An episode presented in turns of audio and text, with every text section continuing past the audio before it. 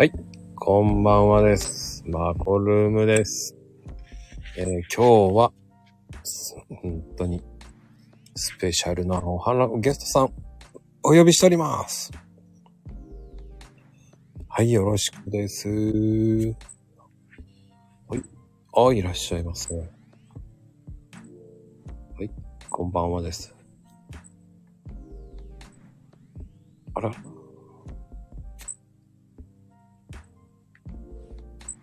呼んでおります。はい、はい、こんばんは。いらっしゃいませ。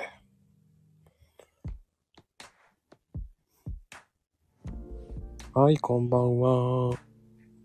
なんか、あ、こんばんはですよ。はい、こんばんは。え？ゲストさんお呼び中でございます。少々お待ちくださいませ。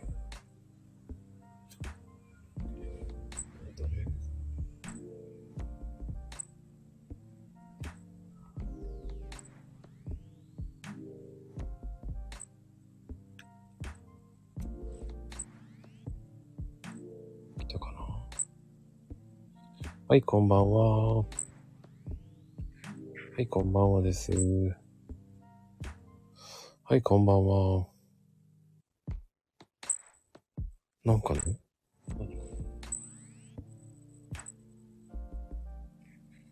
えー、何これ？面白いな。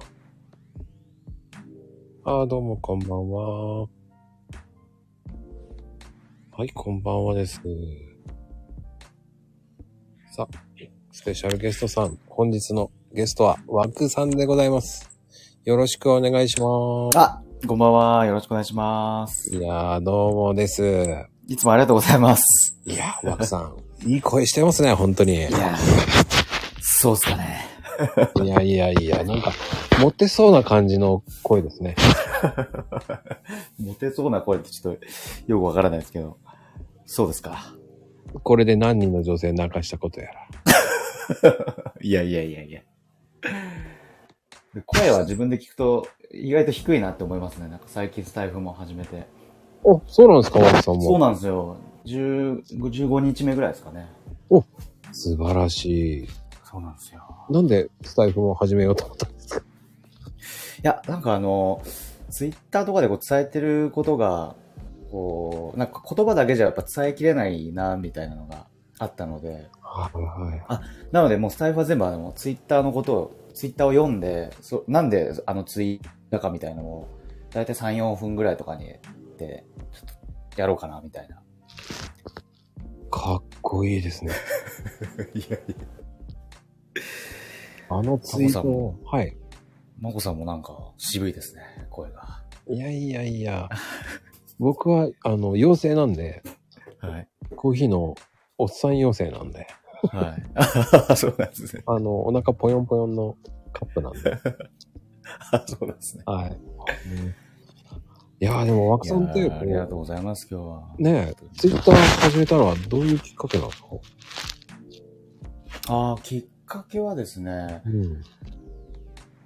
あの、まあ、ずっと会社員だったんですけど、自分でこうやろうと、いろいろこう思い始めた時に、うんあの、ずっと会社に縛られる生活でしたんで、うん。うん。まあ、なんなんて、なんでしょう、個人でこう発信してきたことが全くなかったんですね。でちょっとこう、こういうツイッターとか SNS っていうのもなんか、ちょっとこう、よくわからない感じで、一切触れてこなかったんですけど、はいはい。まあ、ちょっと発信していこうと思ってですね。ちょうどなので、そのなんかキャリアが変わるのがきっかけですかね。やり、で、手探りでやり始めたっていう感じですね。はあ。はまあでも、枠さんってイメージ的には、こう、人材育成のい。はい。支援をやってる方る、あの方ってイメージが強いんですけど。ああ、そうですね。仕事、仕事はそうですね。企業と個人とでやってる感じですね。やっぱり、どうですか？今、はいこのコロナの時期で。あ、コロナの時期ですか？うん。いやーもうね、あの、こあのこういうコミュニケーションみたいなものが、もうね、ああってなんぼみたいな感じでしたから、うんうん。それがもうね、会わずにどうやるかっていう、例えば研修とかもそうですしね。うんうん。はい全部変わりましたよね。そのやり方みたいなのも。ああ、やっぱり変わりましたか？めちゃくちゃ変わりましたね。どれだけね、こう、お互いはコミュニケーションするかみたいなのをやるんですけど、ねはい話す会えないし、会ってもなんかフェイスシールドとついたてがあってみたいなので、なんかこう、よりこうね、コミュニケーションしにくくなりましたよね、やっぱり。ああ、なんかわかる。なんかあの、ね。映画の世界のこう、ね、刑務所みたいな、ああいう感じのような。あ、そうです、そうです、そうです。もう、ああいう感じなので、特に今、こう会社の、ね、新、あの、特に新入社員の方がいらっしゃるじゃないですか、企業って。はい。で、ね、日本の会社って、こう入って皆さん、こうし、そこ定着するまで、こう一緒にこうね、やっぱ近くでこう見てあげるみたいなのがあるんですけど、もう今全員こう在宅とかになっちゃってたりして、うん、なんかそういうつながりがね、こう感じられないみたいなのがよく聞かれたりしますね。あやっぱりそうですか。そうですね。みんな、みんな、みんながみんなね、そうかわかんないですけど、うんうんうんうん。はまあ、ねそこはでも、まあまあ、でもしょうがないかって思いますよね。いそうですね。あ、まこさん、今日はあの、こんな感じで大丈夫ですか？なんか、ご質質問して、お答えするみたいな感じでいいんですか？全然大丈夫ですよ。気に大丈夫ですか？気にせず、ぽよんぽよん。ぽよんぽよんで。もうぽよんぽよんぽよんですよ。あのー、ねあの、なんでしょうね。こう、え簡単に言うと、まあ雑談ですよね。えええまあお互いのことをこう、よりこう、ツイートでこう、リップしてるからこそ、はい。あの、枠さんのね、あの、心のツイート、はい。ずるいなぁと思いながら読んでます。いやいやいや。いや、伝わってるかなとかね、もういつもかあの思いながらやってますけどね。でもなんか届いてほしいな、みたいな感じで。いや、届いてますよ。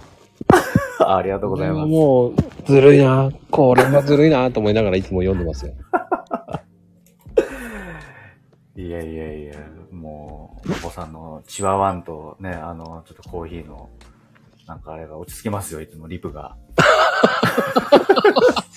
なんかね、コーヒーめっちゃ好きなんでですね、あの、僕も。で、あのなん、かいつも、ツイッターが面白いです。いや、必死ですよ。なんかワンパターンって言われちゃうので。だからそうなんですか。まあ、あと、いやいや、ありがたいですよ、本当に。あの、リプがね、返してるうちにどんどん増えていくんですよ。おかしいなって思いながらはいはい。そうでしょうね。なんか次の日になっちゃうんで。いや、だってめちゃくちゃね、毎日このスタイフもされてらっしゃいますもんね。いや、おかげさまでなんとかやってますね。なんかやってますよ。そうですか。いや、すごいっすよ。継続とね、されてるっていうの、そういう場があるだけでも、皆さんね、ありがたいんじゃないですかね。こういう場があるあ場があったり、つながりがあるっていうのは。いやーもう、そしてね、ワークさんの声を聞きたいっていう方がね、なんと、いっぱい来てますよ。本当ありがたいですよい。やーそんな声を言われたことないんで、もういくらでも、そうですね。いくらでも？いくらでもそう言ってね、お話しますんで。いやでもね、そうやってこうね、こうやって皆さんがね、来てくれるのはもう本当ありがたいことです。ありがたいですね。うん。で、やっぱり、誰って感じでしょうしね。うん。うんやっぱりこう、独立してどうです？ああ。いや、やっぱりあの、自由と責任っていうんですかね。はい。多分、すごく会う人と会わない方がいらっしゃるんじゃないかなとは思うんですけど、うん僕はやっぱり、よ、良かったですね。やっぱはあ、はあ、やっぱりね、り。めちゃくちゃ不安なんですけど、まあ良かったなっていう感じです。ああ、でも不安でしたか、やっぱ。あ、やっぱそうですよね。不安っていうか、まあね、それいつだって不安はありますからね。うん。あやっぱり、こう、収入面では、やらないともらえないですか？あそうですね。やっぱやったらやった分だけなんで、そうですね。だからそこの上限は逆になくなったのと、時間的なね、制約も全部なくなりましたしね。うんうん。うん、そういう感じですね。まあ、その分、めんどくさいことがいっぱい増えますからね。ああ、そうですね。うん何でもかんでもですからね。そう、何でもかんでも。はそして全てが全部、時間配分が全て自分に。そしてサボれば、次の日に帰ってくるというスペシャルな波が帰って,、ね帰ってきますからね。いええそうですね。まこさんは今、すみません、私全然ぞ存じ上げないんですけど。あ、あの妖精で。あれですすか え、お仕事とか、あの、どんなことされてるんですか？僕ね、実家コーヒー屋なんですよ。ああ、あ、そうか。プロフになんか書いてましたね。ありましたよね。一応はい、コーヒーの妖精としてる、歌ってるおじさんなんですけど、はい。あ、そうなんですね。まあ、簡単に言うと裏方ですね。表に出ないです。ああ。っていうのも、やっぱりコーヒーってそんな儲かるもんじゃないんですよ。うーん。大手を広げて、こう、ね、コーヒー5店が立つほど、はね、儲かる商売でもないので、い。うーん。うん。だ僕は外貨を稼ぐため、外で、あの、アフターメンテナンスやってますよ。うーん。家の。あ、家の。うんそうなんですか。だやった分だけもらえますよね。ああ。ね、そういうことこそ、なんか信頼できる方にね、お願いしたいってなんかなりそうですよね。いいえ、もう大変ですよ。クレーム処理ですから、簡単に。ああ、まあね、そうでしょうね。いやー、ほんと、業者さんに頼んで全然業者が動いてくれないで、そんでお客さんに怒られるっていうのはね、ほんと納得いかないのが多いですよ。はいはいはい。まあやって、ね、当たり前な基準から、なんか減点されていく感じありますもんね。うーん。うん。だからこっちはもういいお金かかったって、直してくれって言ってんじゃないかよと思いながらも、え話が進まない人がいたりね。いやいやいや、どっちかっていうと俺が僕がにもうめちゃめちゃ怒られるわけですよ。ええね即対応させてあげたいのにと思うじゃないですか。あ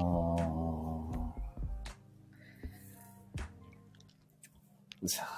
こともされながら要請されてるんですね。要請でやってますよ。要請ですね。そうですよ。枠さんは要請しないとダメですね。やってらんないですね。もう、コーヒー飲んでないとやってらんないって思います。やってらんないですよね。そんな感じですよ。でも枠さん的にはこうね、こう、ルーティン的にはこう、ええこんなことやられてるんですか？あ、であ、普段ですか？はい。普段はですね、あの企業向けが6、7割ぐらいですかね。うーん。なので企業のね、よくが人事の方とか、その、会社をね、こう経営されてるような方とお話をして、うん。その教育どうしましょうかみたいな。ほっほ。じゃあこういう人に教育、教育しましょうかみたいな、そういうのをやって、あの、研修とかをやったりとか、はいはいはい。うんそれが、うん、結構大きいですかね。それ、その、その辺のこう、わ、わちゃわちゃいろいろやってますね。き期間も結構長かったりするのもあるんで、はい。イイメージも湧きますな、けん企業の研修とかって。うーんわかんない、わかんないですよね。あれですかやっぱり、こう、えー、でもどんな感じですか？イメージがあんまりつかないな。あ、わかりやすいのでいくと、あの、4月とかによくは新入社員研修とかって、なんかや、あったりするんですけど、はいはい。あの、マナー研修とか、ま、はいあの、僕はそれはやってないんですけど、ああいう、なんか、か日本の会社ってこう何年時とか、あの、こういう役職になったら、あの、そういうこう研修をしてこう、ま、学ぶみたいなのがあるんですね。会社が用意する研修があって、うんうんうん。はい、そこは会社でこう予算がつくんですけど、はい、そういうのをこうなんか考えたり、提供したりしてますね。最近じゃ動画になってますけどね。あ、そうですね。動画になってるのもありますよね。うなんかあれですよね変わったりしてますよね。あの、こう、社内での挨拶とか、うんなんか英語のレッスンみたいな感じですよね。うん。うん、そうですね。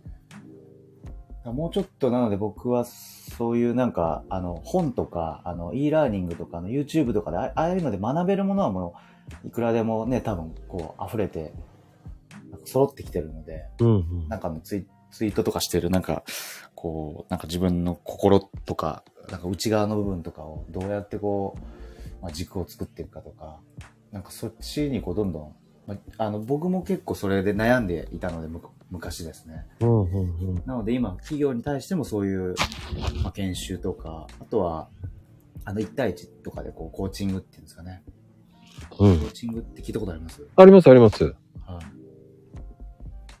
そういうことやってますかね。コーチングは、えっ、と、そうだな。5、6年前から、ちょっと、ブームになりつつあるって言われてましたよね。ああ、そうです。ああ、よくご存知ですね。いやそうです、そうです。コーチングやらないのって言われましたよ。ああ、そうですよね。もともとあれなんですよね。そのアメリカとかから、そのね、かあの、経営者の方とか、リーダーの方が、なんかね、やっぱ外で、そあ孤独なんで、やっぱ外でこう壁打ちするっていうか、話せる人が、で、こう、ゴールにね、たみ導いてくれるみたいなので、生まれたやつがこう日本に入ってきて、結構最近ね、コーチっていう、コーチングっていう方もやってますって方、なんか、ツイッターの中でもなんか、僕はそれ、それやってるからかもしれないですけど、なんかい結構いらっしゃるなっていう感じありますね。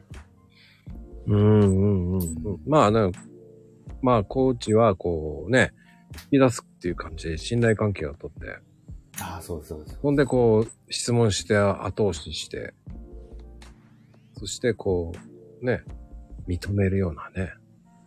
そうですね。もうなんか、話すことで頭の中が整理されて、気づそうです、そうです。うん。自発的行動かな？ああ、そうです。うん、それを、どうね、あの、自分で気づいて、こう前に進んでいくか。で、最近なんか子供コーチングとかもね、家族の中でとかも出てきたりとか。だからコミュニケーションとかね、なんか、そう変わってきてる感じしますよね。うーん。うん。その辺がこう、難しいですよね。うん、うん、やっぱ個人とのコーチングの方が今、うん。うんいいんじゃないかっていうのが今出てきていて、やっぱりこう、表現が乏しい方とか、難しい方はやっぱりコーチングを受ける方も増えてますよね、今だから。うん、うん、うん。うん。こう、やっぱり、オートクラインでしたっけ？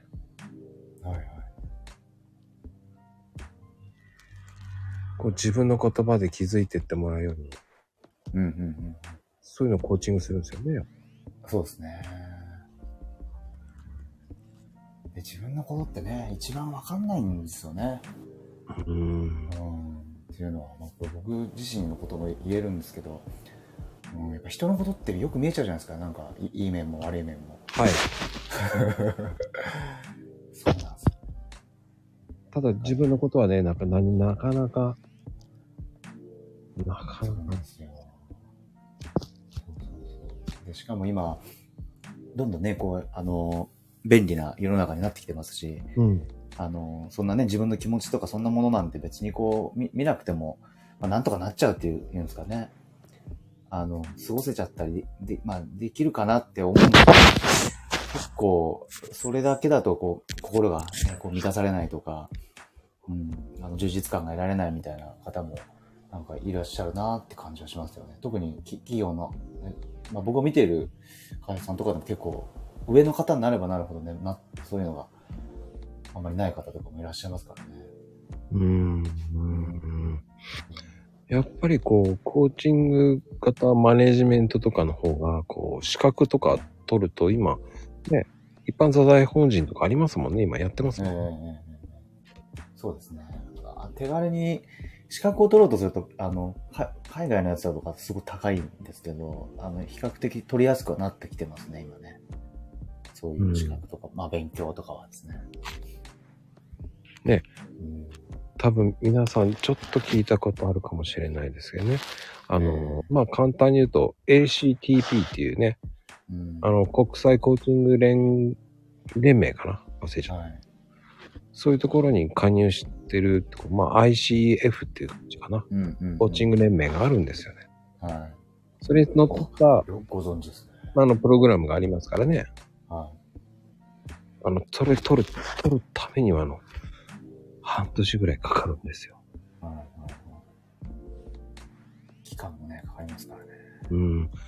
どんどん難しくなってますよね、年々。え最初の頃は研修で取れたんですよ。うんうんうん。あ、よくご存知ですね。はい。うんおかげさまで。取らないかって言われたんで。ああ、そうですね。はい。いや、僕には無理だ、これ、と思って。うん。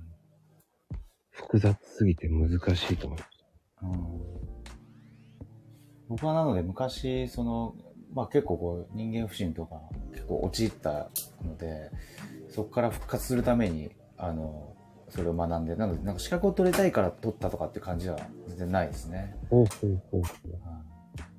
ちなみに、こう、どういう人間不信だったあの、ずっとあの、僕、まあ、運動やってたんですけど、はいあの、テニスずっとやってたんですね。のはい。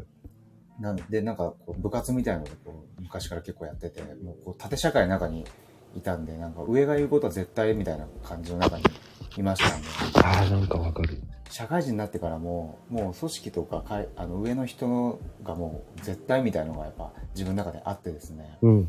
なので、常にその顔色を見ながら何も言われないようにやった、やったるみたいな感じで、ずっと仕事をしてたんですけど、うん、うん。ある時、なんかこう、何年かこう経っていって、あの、こうお誘いいただいたりとか、あの、まあ、評価が上がったりとかこうしていったんですけど、ある時なんかそのメンバーとかこう部下をこった時があったんですね。で、その時に、あの、まあ、枠さんどう思うんですか？とか、枠さんどうしたいんですか？みたいな、こう、こうそういう話に多分こうなるんですけど、うん。そういう時に、まあ、僕は大体、じゃあ君どう思う？とかって言ってたんですよ。あなたどう思う？みたいな。それで、結局周りから、あの、ワクワクさんってこう、なんか、考えがないんですか？みたいな。軸ないんですか？みたいな。まあそういう感じになっていって。で、僕はその時、あの、その、その、その人が言うことが自分の答えみたいな、そういうふうに思っていたんですね。なので、周りが喜べば、でいいみたいな感じでずーっとやってきたので、うんいざなんか、あの、あなたはどう思うんですかってこう聞かれると、なんか答えられないんですよね。あの、いやもう君が言う通りでいいよ、みたいな。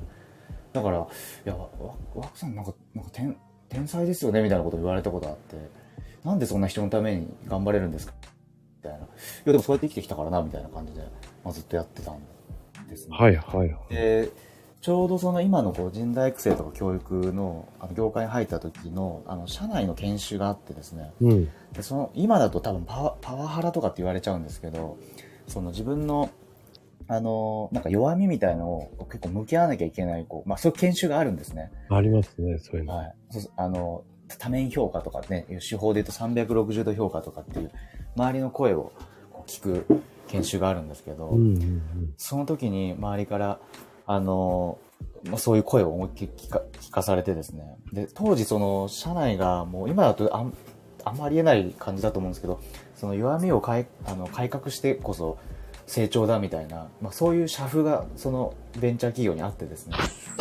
はい、はい、はい。からもうボロカス言われましたね。その、なんか、い人がいい感じに見えたけど軸がないみたいな。なので、ワクさんと働いてても何も楽しくないし、なんかいつも遠慮してますよねみたいな、まあ、そそういう感じで言わ言われてですね。で、そこ、その時に、まあ、なんか自分の中でこう何が起こってるかわからなくなって、まあ結構パニックになったんですね。で、その後、うんあの、結構、まあ、一人でこう帰って、ぼ、ぼげーっとしながらこう、電車眺めながら思ったのが、か自分の中からこうなんか怒りみたいのが湧いてきて、あの、何もね、分かってないのに、みんなのためにやってるのになんでそんな言われなきゃいけないんだみたいな、なんかふつふつとこう、怒りみたいのが湧いてきて、で、そ、その後にその会社のまあ上司とも話をして、うん。まあ、ちょっと私は転職で入ったんですね、その業界、人材育成の教育の方に入りましたんで、まあ、一旦その3ヶ月ぐらいで、なんか何社、こう、受注っていうんですかね、成果を出せみたいなことを、こう、課せられたんですね。で、それがや、あれやらなかったらややめろみたいな、まあ、そういうこう、お題を突きつけられて、で、僕はあの、そこからこう、もう、がむしゃらにやったんですけど、で、結果あの、えっと、その目標はまあ結構超えたんですね。はい。はい、で超えたんですけど超えた瞬間になんか周りがこうすごい喜んでくれたんですよ「あのワクさんすごいね」みたいな「ワクちゃんすごいね」みたいな「いやもうさすが」みたいな。そのボロカス言ってたメンバーとかもこう言ってきてで僕はあの実はその時は全然喜べなくて結局そのまた心の中でお前ら舌出してんだろみたいな。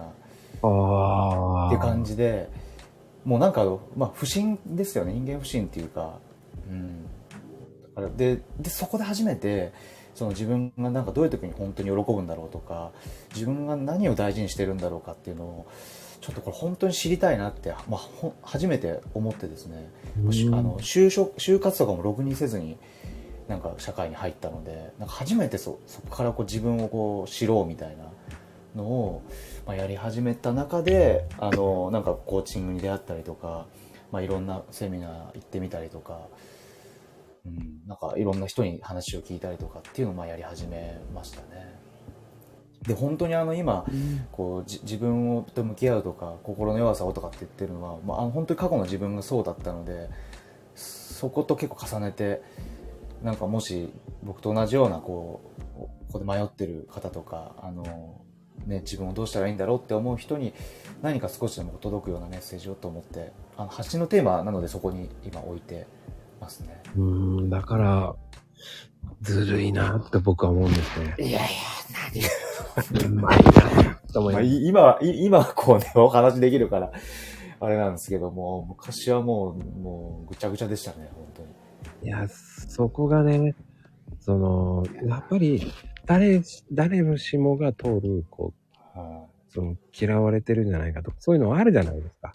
い、はい、はい。うん。ね、でも、結局のところ、自分が突き進んでいけばいいと思うんですよね。そうですね。うん。まあ、うん揺れるんですよ、すごくいろんなことを揺さぶられて。そうなんですよ。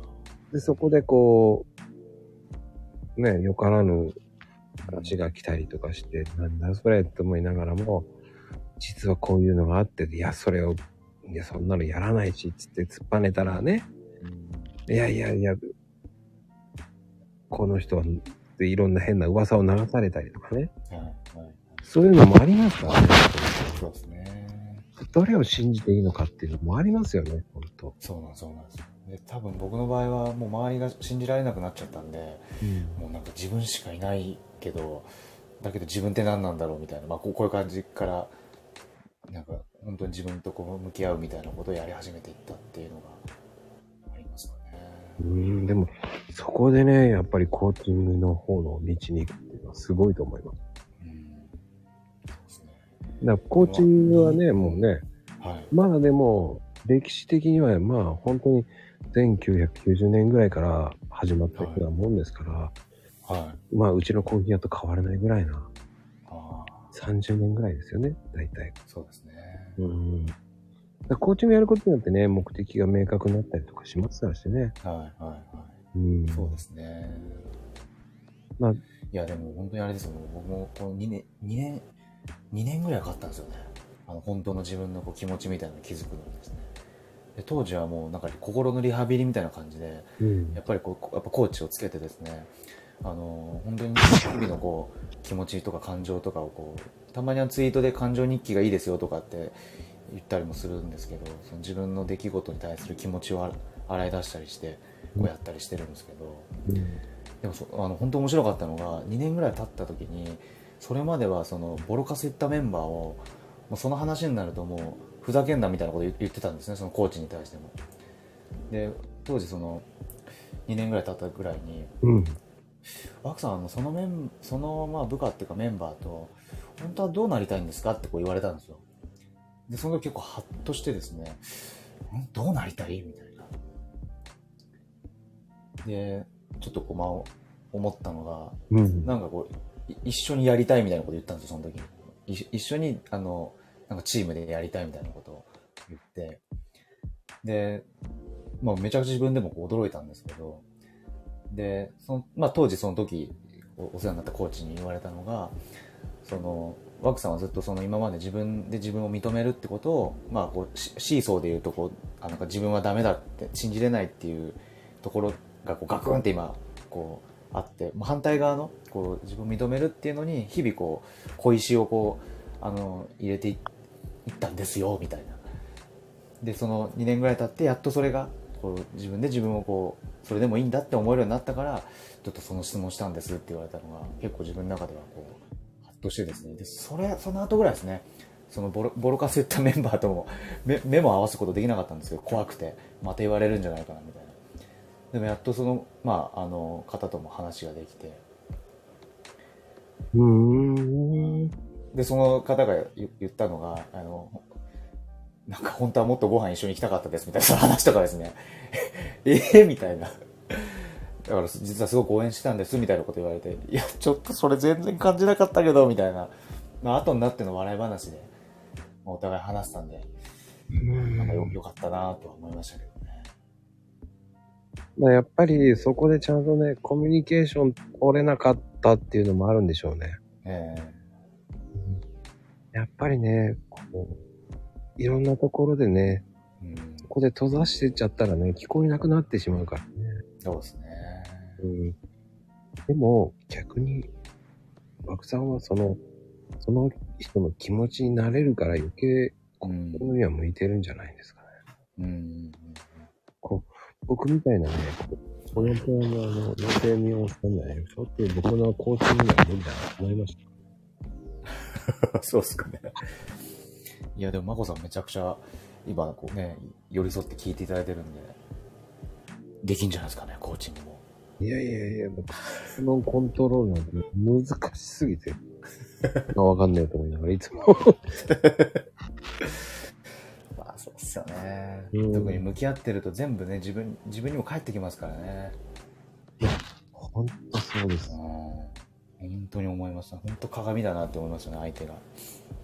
で、あの、一時ね、あの、本にもあったんですけど、鏡の本っていう本もあったんです。うんそういうので、こう、自己啓発とかそういうのをね、こう、うん僕、研修に行かされた時、地獄でした。ああ、嫌ですね。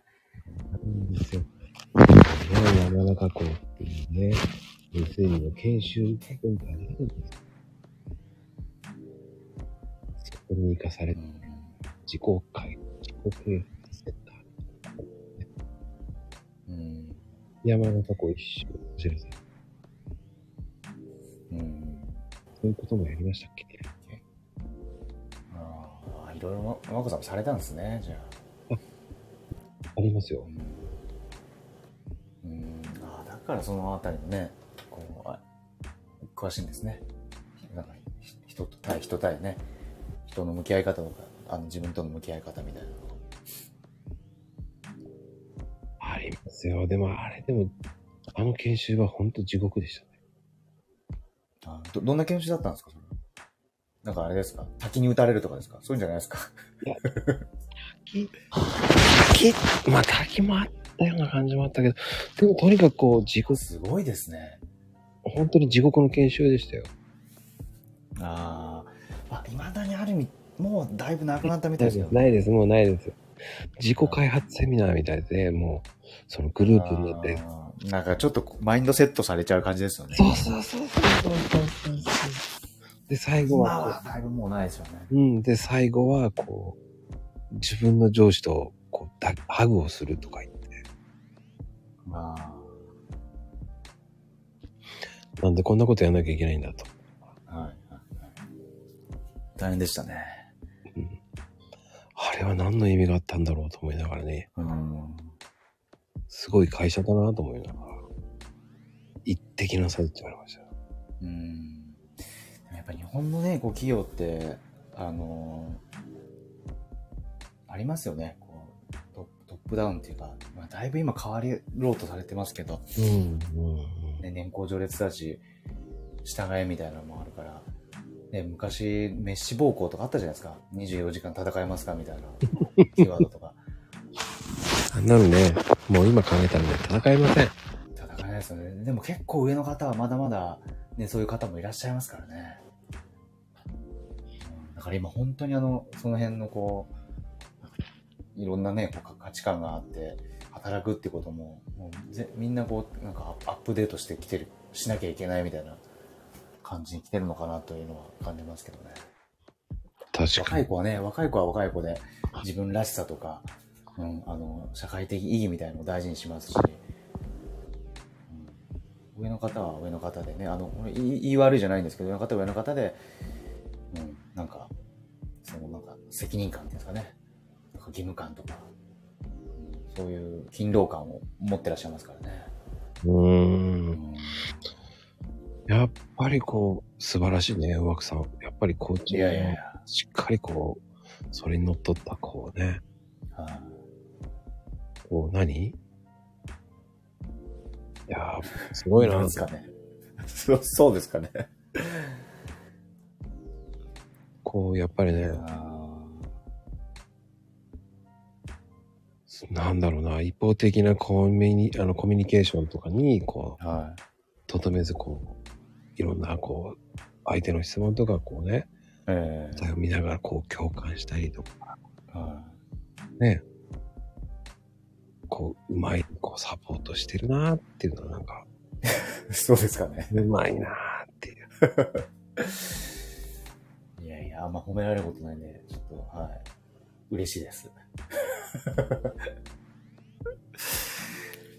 でもやっぱり、コーチングっていうのは、一度きりで効果があるとかは、絶対ないですからね。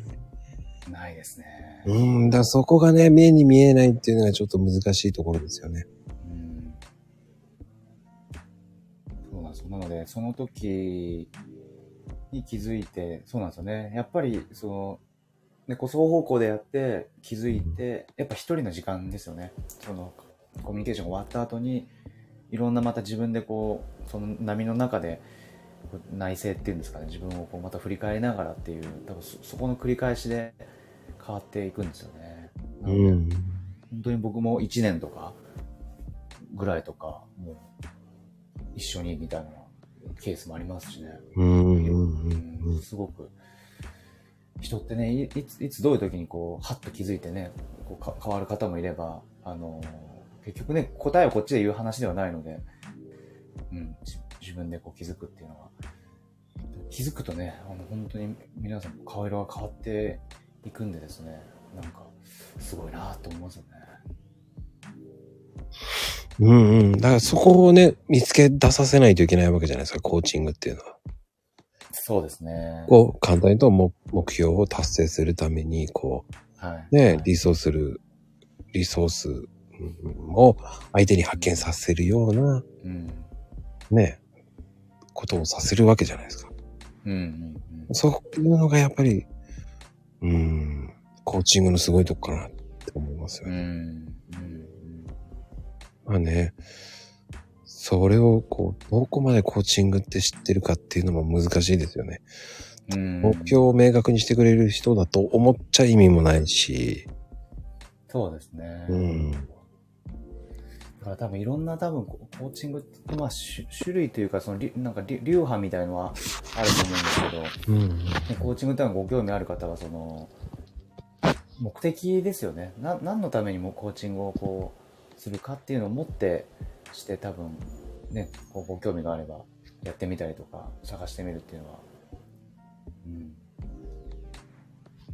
うん。うんいくつかありますもんね。その目、ね、例えばいろんな目標があってそれを達成するためのコーチングっていうのもあれば、うん。そういう、僕なんかはその自分の軸とか、じ自分のそのな内面のこう土台みたいのを作るコーチングみたいのもあれば、うん、あとはやっぱりね、こう自分のモチベーション、その自分のこう心の波をちゃんと常にこう、ありのままで認められるような自分になるみたいなのも、っていうのもやっぱありますし、多分そういうかやり方によって多少違うんですよね、進め方っていうのが。うん。うん。うん。うん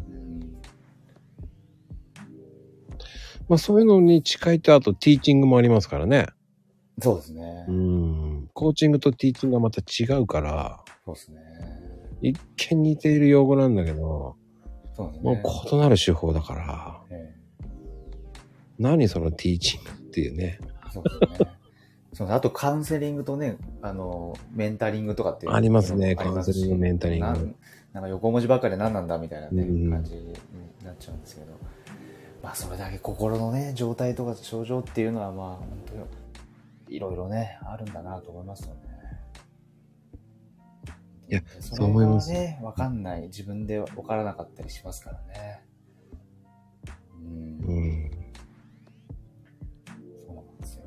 から僕はなんか、その、向き合うっていうね、なんか、つかみどころがないようなテーマなんですけど、なんかその大切さとか、何かね、こうきっかけをつかむようなことを、なんかこう、なんかでこう、お伝えしていければみたいなふうに思ってるんですよね。いや、でも十分教えてると思いますよ。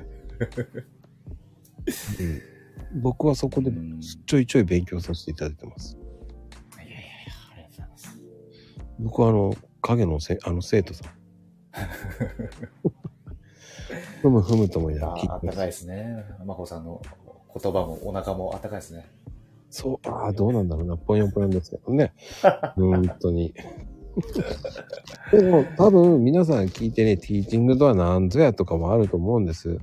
はい。ねこれでティーチング知ってる人っていると思うの？っつったら。はい。ねえ、やっぱり、皆さんティーチングって知ってますか？どうですかねどうなんですかね。あんま聞かないんじゃないですかね。でも、ティ、ティーチャーってね、まあ、先生って言うから、なんとなくイメージ持てんのですかね。どうかなわかんないですけど。いや、多分誰も返事しないってことは、これは言ったら、こうね、上に上げられちゃうから言わないわって思ってるんだと思うんですけど。はい。あ、いつもあるんですか？そういう上に上がったりとか。ああ、しますします。ああ、あるんですね。まあ、ね、若者的にはこう、ティーチングっていうのはどういう感じですか？やっぱり。ああ、でもやっぱティーチングはやっぱね、あの、教えるってことなので、うん。答えをね、渡すっていうことですよね。学んでもらうっていう。うん、まあね、やり方をね、スピーディーに教えたい時とか、そうですね。うん統一したい時とかには、こう、ティーチングはいいですよね。うん。うん。僕なんかよくあれです、あの、なんでこうフ、フィードバックってことよく使うんですよね。あコーチングだけだと、うんやっぱりこう限界があるので、うんメンタリングとかコーチングとかだと限界があるときには、こうやっぱフィードバックっていうのが、あの結構、あの、効果がある方にはですね、やっぱお伝えしたりしますね。ほうほうほうそういうフィールドバック的にはどういう方が一番わかりやすいんですかそうですね。あの、自分はこうだって、こう、固定が、固定化されちゃってる時とか、うん。あの、視野、あのもうね、目の前のこれ、もうこれなんだ、みたいな、こう、こうし狭くね、こうどうしてもなっちゃってる時っていう人ほど、あの、フィードバックをして、こう、こう見えてますよ、みたいな。あのう後ろからこう見えてますけど、みたいな。なんかそういうのをこう言ってあげるみたいな。うん感じですね。逆にすごくあのモチベーションが下がってしまっていたり、あのじ自分のね、やっぱここのがなかなか認められないっていう方にフィードバックはあまりこ効果はないですよね。うんあ気づいてほしい、そまず視野がどうしても狭くなってしまってる方ですとか、あとは、あの、どうしてもこう自分で目標を決めるときに、こう、無難にね、セットしちゃうっていうんですかね。うん、もっといけるのに、ちょっとこう、これぐらいでってなっちゃうときには、ちょこれぐらい、ここですよね、なぜなら、みたいな。なんかそういうのをお伝えしたりはいはいはいはい。しますね。うんうん。ねやっぱりそこは難しいですもんね。そうですね。うんそのね、人の、その方の、あの、タイミングとか状態とか、あとね、どういうことをね、あの、も求めていらっしゃるかみたいので、しかもひ、ひ、ひ日々ね、いろんなことが起きてるんで、その方の状態も変わりますからね。うーん。うん。だから本当人と向き合うっていうのは、自分と向き合えてないと、なんか僕はできないなっていうのは、だからそう。もう本当日々、そのなんかた、うん、そんな感じですよね。なんかちょっと今、あお話しながら改めて思いましたね。まあね、でもコーチングができればね、もう本当にこうもっと上まで行けますからね。うん。マコさん、じゃあ以前学ばれ、あ、ま、学ばれたって感じなんですか？し資格はと、は、を、取ろ、取らされ そうだったっていう。ああ、取らされそうだったんですよ。あ、取らされそうだったってことですか？はいはいはい。そうか。そういう感じです、危うく取ら取らされそうになりました。途中で脱出しました。もう無理これ、もう無理です。もう宿題がありすぎてもう寝れないと思って。ああ、そうですよね。僕もなんかそそういうの聞いたんですけど、ダメでしたね。なんかそこまでは。うん。いやもう、自分でって思っちゃいましたね。うん、もう僕で、まあやっぱりこう、頭で分かっているけど、なかなか行動に移せないですよ、そういう時って。うん。うん、まあ、そういう人がコーチングがおすすめの人なんですよね。うん。だから、そうですね。うん。なんでしょうね。こう、やっぱりコーチングの方ってすごいなと思う。やっぱり作り出す関係をうまく導いてくれるっていう形もありますから。えうん。で、目標ね、達成する能力をこう、なんでしょうね。定めてくれるような、ね、ことも教えてくれますからね、コーチングっていうのは。えそうですね。うん。いや、もう、まこさん、コーコーチみ、コーチですね。本当に。え、なんでですか？いやいや、もうそういう部分を、いや、あの、そのトーンでおっしゃられるっていうのが、本当多分ご存知なんだろうなっていうのは、思いましたよ、今。いや、でも、いや、僕はもう、それはもう難しいですよ。でも、でもやっぱりコーチングがおすすめじゃない方ってどういう方が多いんですか？おすすめじゃない方。まあ、その目的がはっきりしてない時とかはありますよね。なんかと、とりあえずちょっとやってみたいですみたいな。あの、いいと思うんですけどね、それは、それで。うんうんうん。でも、おすすめ、父さん、おすすめじゃない方。まあ、一旦、まあ、その自分の目的がはっきりしないから、なんかモヤモヤしてるから、モヤモヤをはっきりさせたいっていう、まあ、あの、ことであればいいとは思うんですけど、なんか僕が思うのは、なんかやり方だけを学びたければ、あの、本当ね、手軽にいろいろあるので、うん。うんうん。うんなんか僕のコーチングとかの意味は、その自分のね、やっぱ内側と内面と向き合って自分、心の充足感を得ていくってことだと思ってます、うん。うんなんか自分と向き合えない方、なんか、うん。っていうのは、ちょっとコーチングじゃ、アプローチはコーチングじゃないのかもしれないなと思いますよね。自分を向き合わなきゃいけない理由がある方は、うん、あの、コーチングっていうのは、まあ、自分の中とのね、こう対話っていうか、うん。あの、そこを引き起こされていくので、かなと思いますけどね。うん。そういうことはもう結局ね、こうん。う、まあ逆に言うと、まあ、いろいろね、いろんな人のいろんな考えがあると思うんですけど、うん。僕はそう思いますね。うん。まあね、コーチングに頼めば何とかしてくれるとか思っちゃダメよねっていうことですようね。ん。そうですね。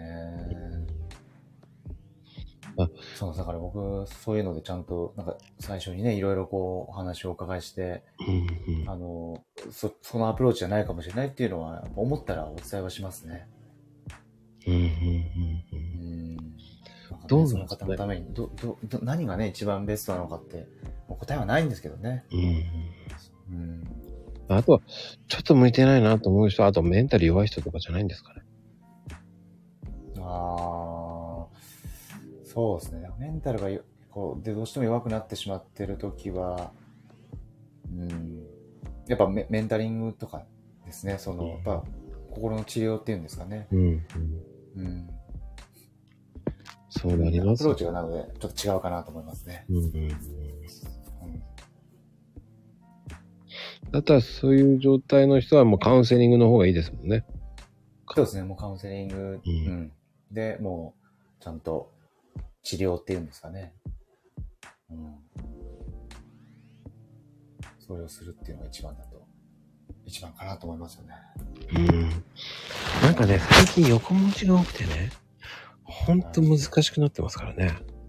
えうん。えだから多分ね、皆さん、誰に相談していいんだ、いいのかわからないって方もいらっしゃるんじゃないかなと思いますよね。いや、本当にね、うんいろいろいろなことがね、情報も溢れてしまってるんで。いや、それもそうなんですよ。で、いろんな方が、ね、ねコンサルティングとか、はい。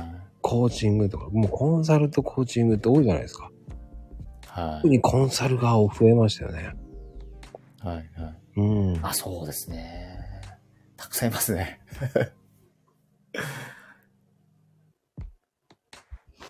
だからコーチングっていうとね、やっぱり、とうんコンサルってめちゃめちゃ違うわけじゃないですか。でも、は一般に普通の人が見たら、いや、そんな変わらんだろうい。って思うじゃないですか。うんうん。そうですね。コーチングはもう引き出してくれると思った方がいいですし、そうですね。コンサルって何でしょうね。ああ、コンサルはあれですよね。答えるものを提供するような感じですかね。選択肢を示す人ですね。ああ。なので、あの、選ぶのはあなたですね。僕はあんま好きじゃないんですよね。うん。A, B, C あ、どうぞ。あままたこれタイプのね、タイプの相性の問題なんですけど、うんうんうんうん。なんか責任は常にあなたにありますみたいな。選択肢を、より効果的、効率的な選択肢を、なんかね、うんこう交通整理していくみたいなのが、まあ、あと専門的な知識も含めてですよね。うんうん。いやーそうそう面白いなこれ今ね、ね、ね、何でもコンサルって言えちゃう部分あるじゃないですか。お話を聞いてね、こう課題解決していくって、コンサルテーションっていう感じもあるし、もうなんか何でもありになっちゃってきてますよね。みたいな。うん何とでも名乗れちゃうみたいな。特にコンサルっていうのは、そんな風に僕は感じますけどね。ああ、確かにね。コンサルって言えばいいわけですから。そうですね。まあ、そのコンサルが分かってるのかなっていうのもありますよね。だかはい。はい。そうそうですね。らいや、名前がかっこいいからとか言っていう人もいますからね。え うーん。やっぱり、うん。僕は思うんですけど、やっぱりコーチングやってる方は、ー、はい。やっぱり、質問もうまいし、はい。聞くこともうまいし、はい。ねえ、こう、なんでしょう、認めるっていうかなんか聞き上手ですよね。はい。うん。だから枠さんもすごく、はいまあ、僕がね、丸裸にされそうな感じで怖いもん。もう今は丸裸じゃないですよね。冗談じゃないですよね。うん。うん、カップなんでね、ぽよんぽよんしてますね。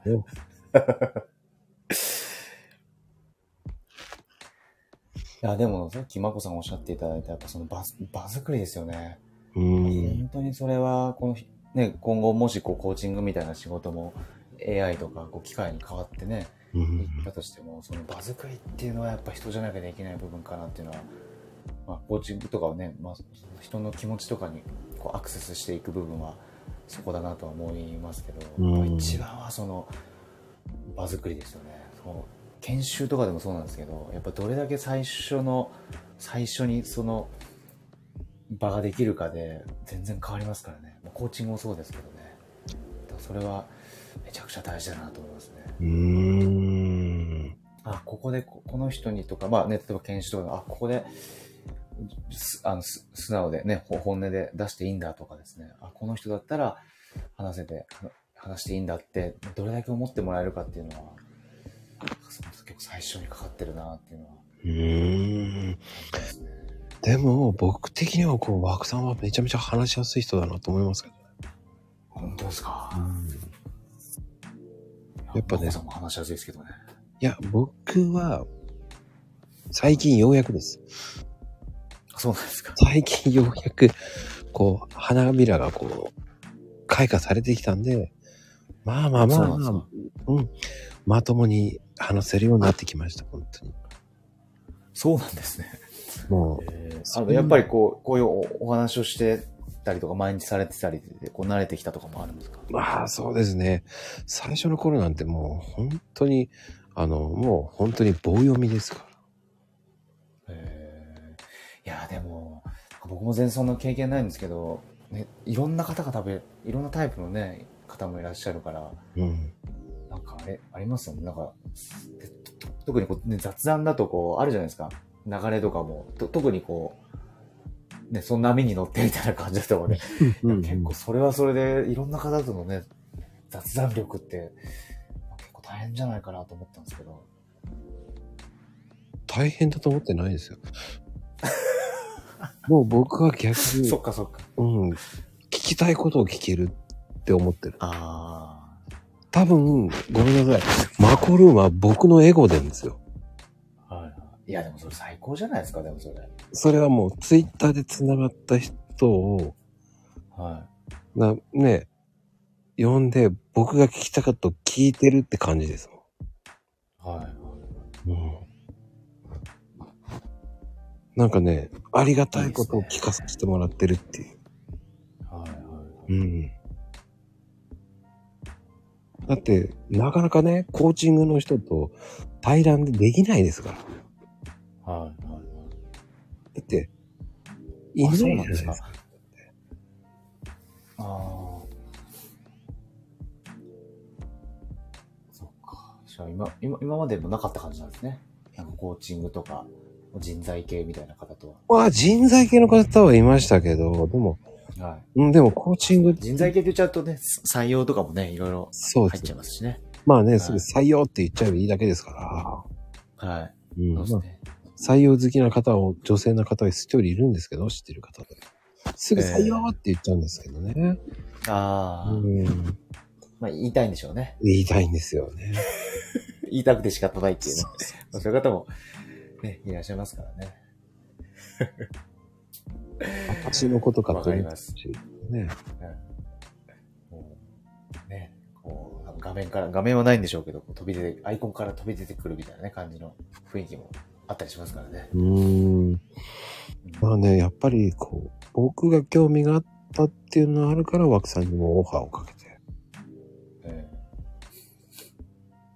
やっぱえりね。ちょっと日程なかなか、ちょっと、あの、ごお返事もすぐできな、できずですいませんでした。いやいやいやいや。もうめちゃめちゃ警戒されてると思ったんで。いやいや、いやいや、なんかな、いや、僕なんかでいいのかなみたいなのとか、いや、なんかね、準備した方がいいのかなとか、いろいろちょっと思っちゃったので、あ、すいません。いろいろ聞いちゃいました、それ。いや、もういいんですよ。だって、なんも、全然分かってなかったんでね、すいません。いや、もうね、あの、ノープランですから、これ。はい。でも、すごく分かりました、それが。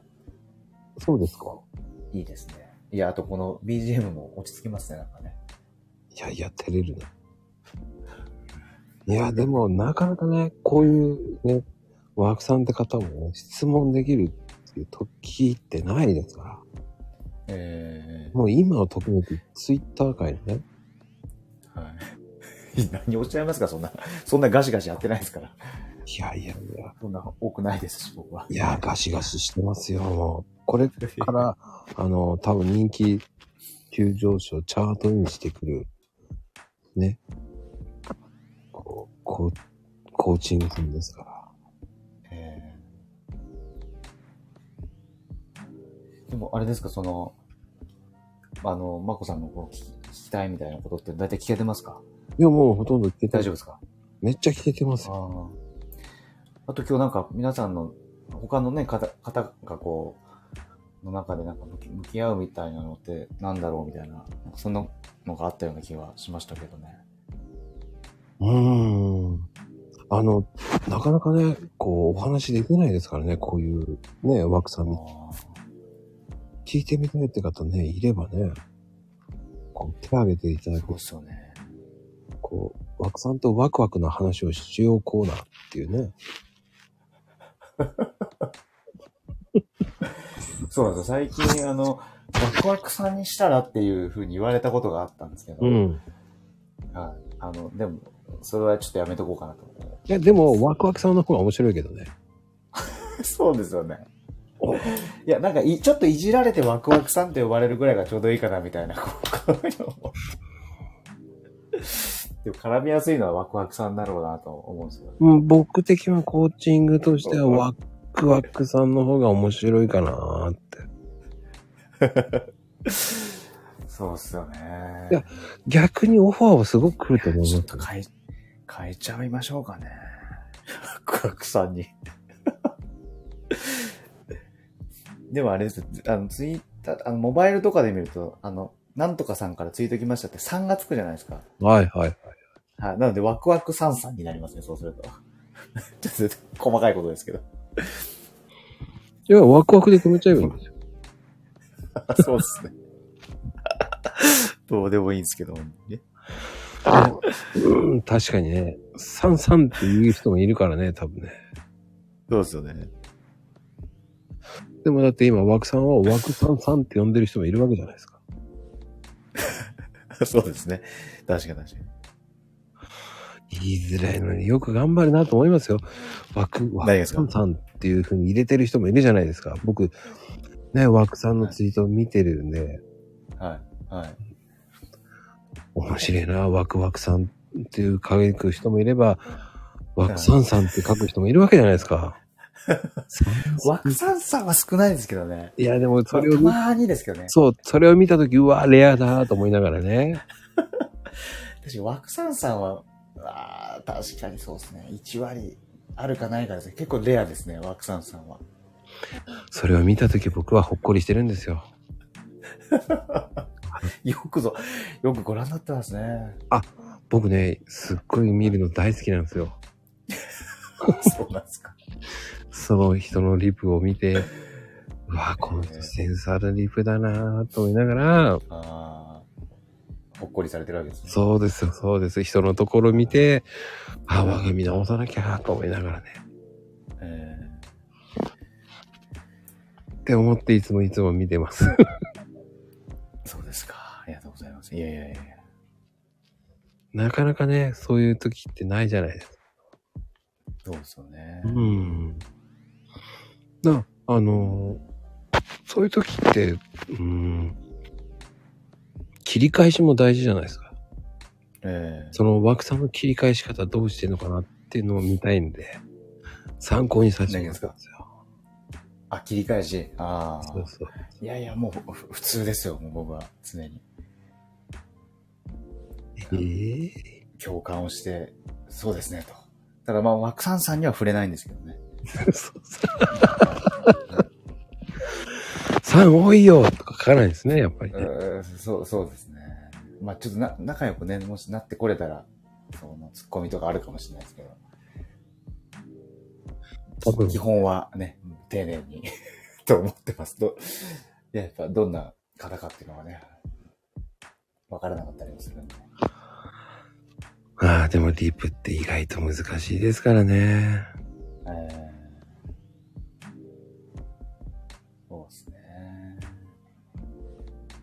まあだからなんかね、文字だか、文字だけだからこそなんか、あの気持ちをね、添えたりとか、なんかちょっとでも表現したいなとは思いますけどね。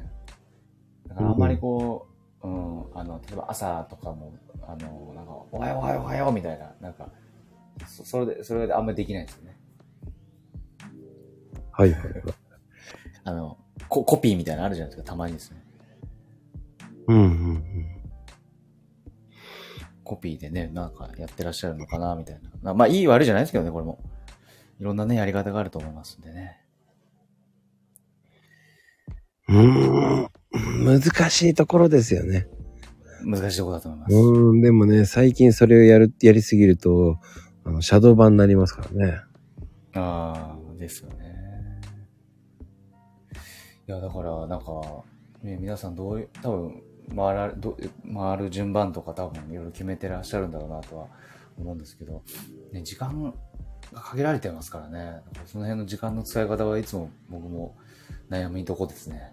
もっとね、いろいろできればなと思ってるんですけど。うん。僕はね、夜でもありだと思いますよ。うーん。マコさん、ど、どの時間帯とかが、い、でも結構早いですもんね、いつも朝活で。朝活やりながらもそうだけど、やっぱりは僕昼も夜もなっちゃうので、はい。はい、はい、はい。そっか、昼、あ、昼、朝、昼、夜って感じですかそうですね。トータルで返してます。え、トータルではい。はい、はい。トータルでリプをしてますね。へーすごい。すごい。そうなんですよね。だから僕の場合、ちゃんと返そうと思うんで、なんかちゃんと返せない、適だからなんかの隙間時間とかできないんですよね。だからちょっと、あの、考えすぎてるのかもしれないですけどね。なんかちゃんと、ちゃんと見てちゃんと返そうみたいな感じがあるんで。えーいやー皆さんもね、なんかこうコメントでリリプ大変だよねとおっしゃってますね。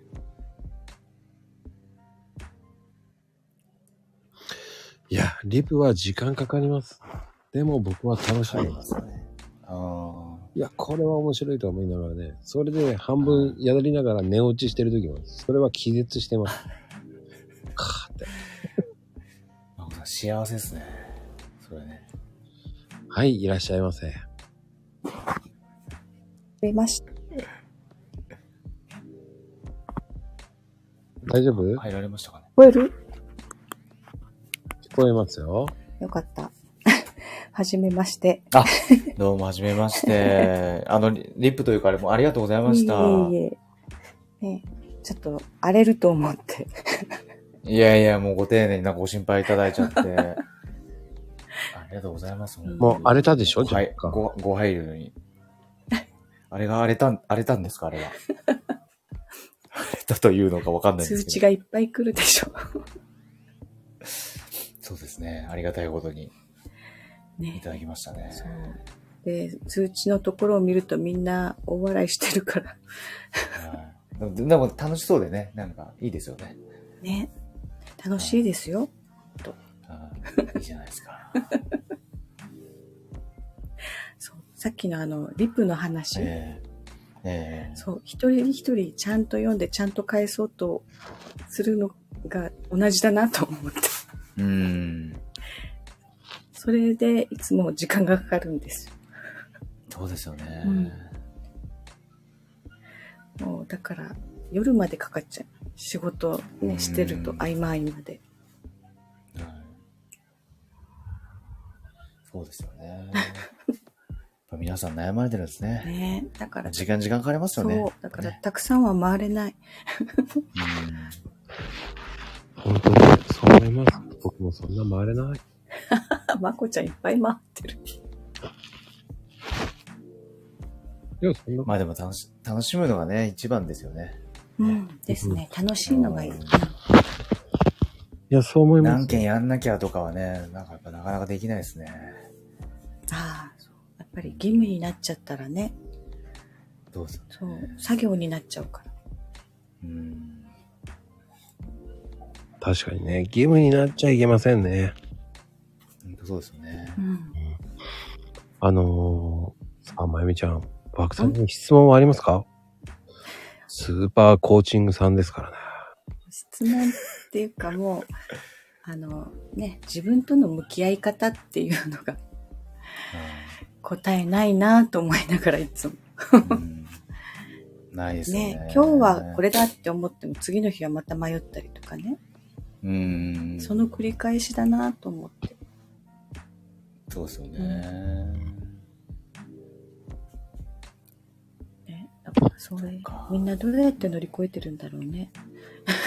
うんあ、でも向き合われてるんですいや、かや向き合いますよ。いい年なので。そうですよね。うん。やっぱりね、どう、どう生きようかなって、やっぱり、いつも考えうる。ん。うん。うん。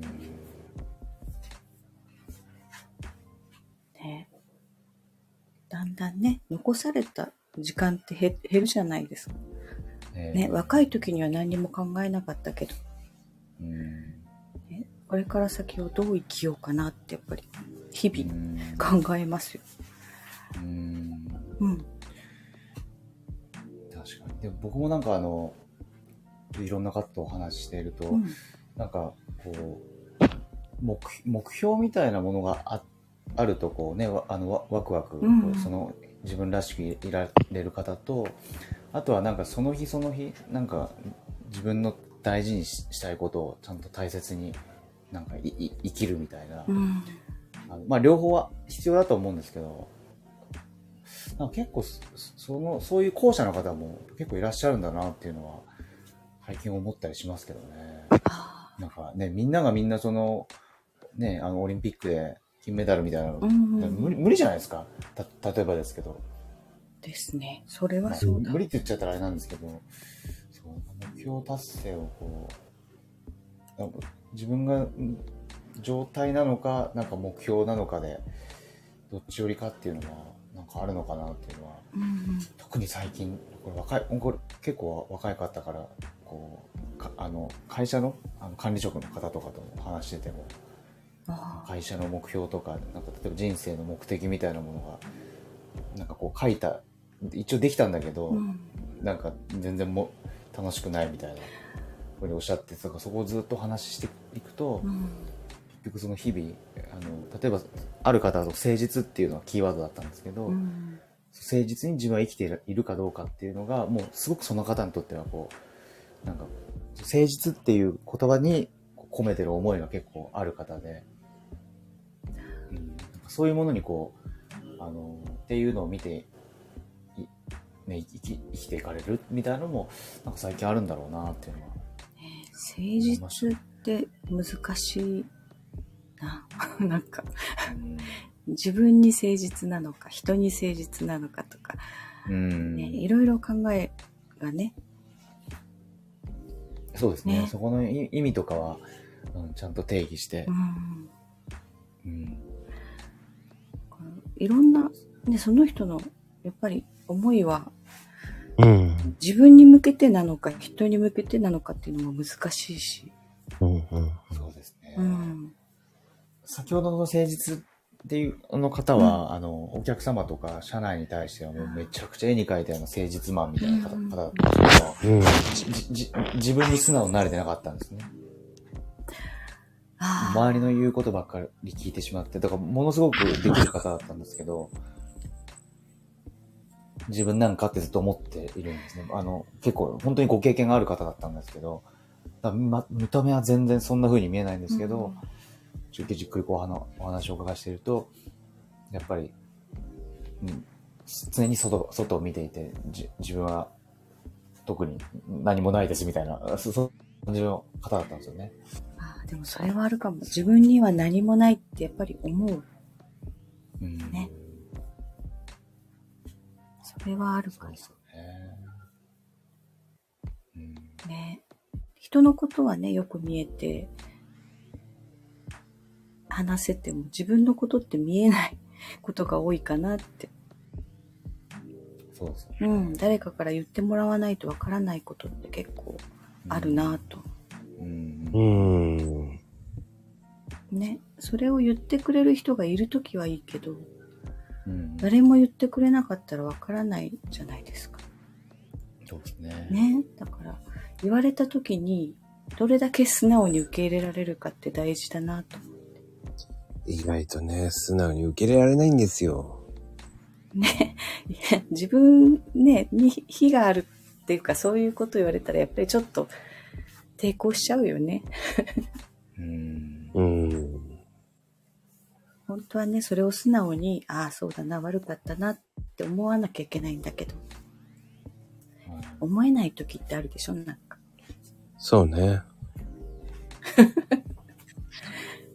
ありますよ。ねうん。どっかでね、悪いなと思ってるんだけど、認められないみたいうん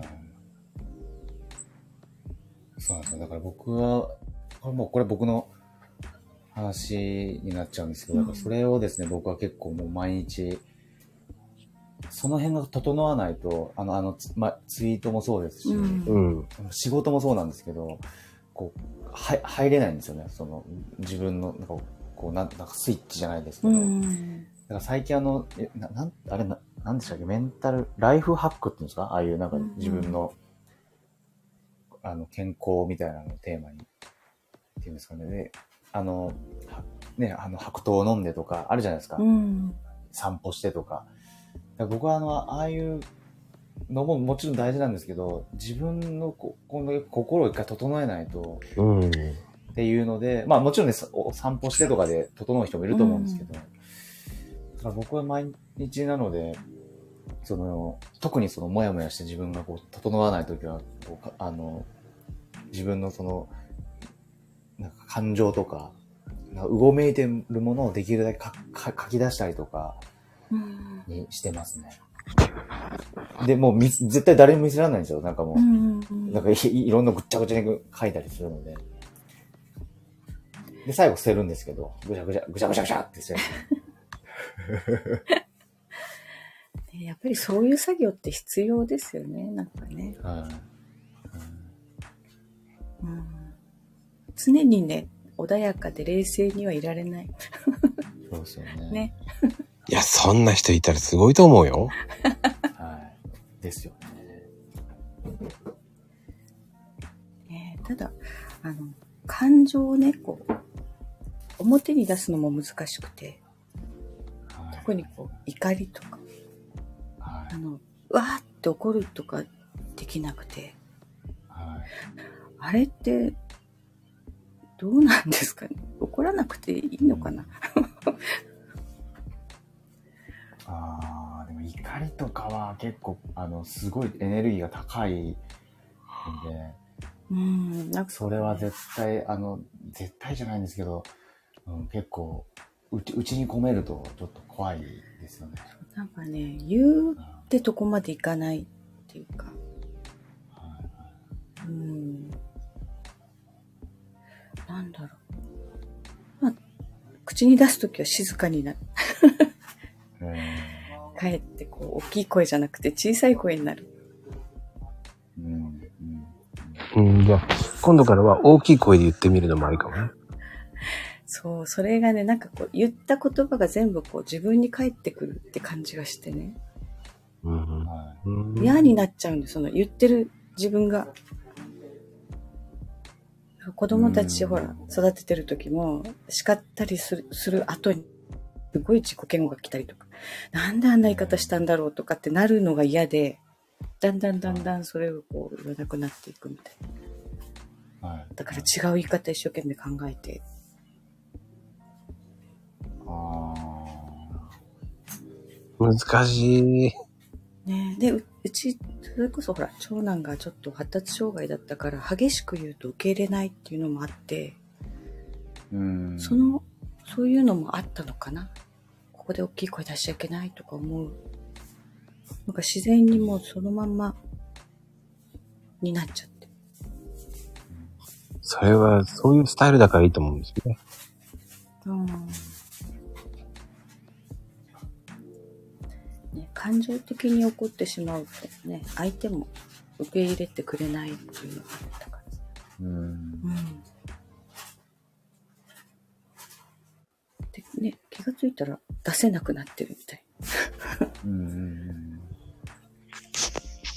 だからじ自分があれなんですよね、その感情がな、なんでそうなったかっていうのさえわ分かれば、うん。比較的こう、感情、ね、が消えないんですけど、その感情。でも、受け、受け入れられるっていうんですかね、受け止めるっていうところが大事なんで、結局あの、よくさ叫んだり何かに物に当たってもうん痛いじゃないですか。そうん全部自分に、そうなんですよ、痛みが返ってきちゃうので。そうなんですよ。だから、ね、嫌な言葉吐くと自分が嫌になるそうですよね。って思うので。うんだから多分ね、すごい内側に全部入ってる。あの、嫌な言葉とか負の感情は全部内側かな。うんあ僕の場合はその感感情をこう振り返って書いたりとかってお伝えしましたけど、うん。あのあるかある方はねもちろん運動とかその外に対して別のことで環境を変えて発散することで、ね、すっきりされる方もいらっしゃると思いますし、うん思うのでさっきのねさ散歩とかあのさっきすみません。白桃あれ左右ですね。ごめんなさい。お湯お湯です。お湯、うん。お湯です。左右もそうですけど。うん。自分の中の、こうね、うごめいた時にどうやって整えるかみたいのは、ありますよね。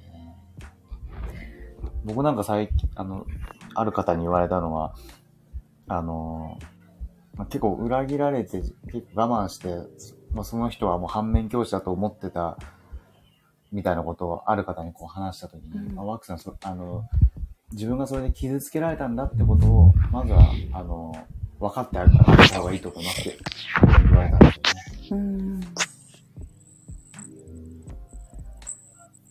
ああ。知らぬ間に自分のこう感情とかってこうふた蓋をしちゃったりとか、うんまあ、ね、例えば、その、う運動とかして発散したとしても、でもその根幹になんでそういう気持ちになったのかなっていうのがわからないと、また再発しちゃうんですよね、やっぱうどうして。ただ、あの、僕もいろんな方とお会いしたときに、あの、もう心の中にもうそれしまって、もう極端な話周りに期待もせずに、なんか常にその心はこう自分の中で消し去ってるみたいな方もいらっしゃったので、うんあそそういう方もいるんだなと思ったんで、まあいろいろだなと思いますよね。ああ、でも、どっちかっていうと、それかな。なんかもう、そこはちゃんとしまい込んどくみたいな。うん、表に出さない。うんねまあね、お話は結構人と話すだけで、あの、割とスッキリしたりするえ。ことも、うんうんそれね。それ分かってて、人の話は聞くんだけど、ね、話した方がいいよって言って。じゃあ自分が言うかっていうとなかなか言えなかったりする。言えないですよね。うん、難しいところを言うね、また、本当に。でもね、根本的にどうって自分じゃなかなか探れないよね。探れないですよ。うん。確かに。自分が探れたら一番簡単ですからね。そうそうでも、じじ自分で自問自答してこうセルフコーチングみたいなねセルフコーチングっていう言葉もうんあるんで、そういうことをして解決しなくていいんですけど自分がどういう例えばそのおお子さんのそういう言動で、まあ、あのイラッとうんして思い通りにならなくてそれが同じようなことも繰り返してで例えば誰も手伝ってくれなくてとかこういろいろなこうじ理想とのこうギャップがこうあったある中でどどこに一番そのうんあの自分のか怒りのこう原なんていうの原因みたいなものがこうあるのかと。なんかお思い通りにできない部分があのある。うん。それが原因かもしれないですしあの本当はもっとそういうものももう分かってるから本当は寄り添って優しくありたいっていう自分がそう慣れてなくてこうイラッとしてるケースもあると思うんですよね。それってですねあの本当にあの日々日々変わっていくことだと思いますので、うんそれをやっぱりよくあの話をこう聞聞いてるだけで割とねやっぱり気づけていく方もいらっしゃいますんでね。うん。話せる場っていうんですかね話せる人とかうんっうん。ていうのがあってもいいのかもしれないですよね。ね、そこをやっぱり誰かに話さなきゃいけないんでしょうね、きっとね。うん奥が深いね。ね。後半めっちゃ真面目。ごめん、真面目に話して。いや、でもね、いいと思うし、感情のコントロールってすごく難しいし、うん。うん、それができたら俺はすごいと思うし。いやーできる人っているのかな？僕はコーヒーカップだから、あの、コーヒー入れればなんとなく平常心は保れてます。うんだから、どっちかっていうと、こうね、落ち込むことが多いよね、やっぱり。そうですよね。うん。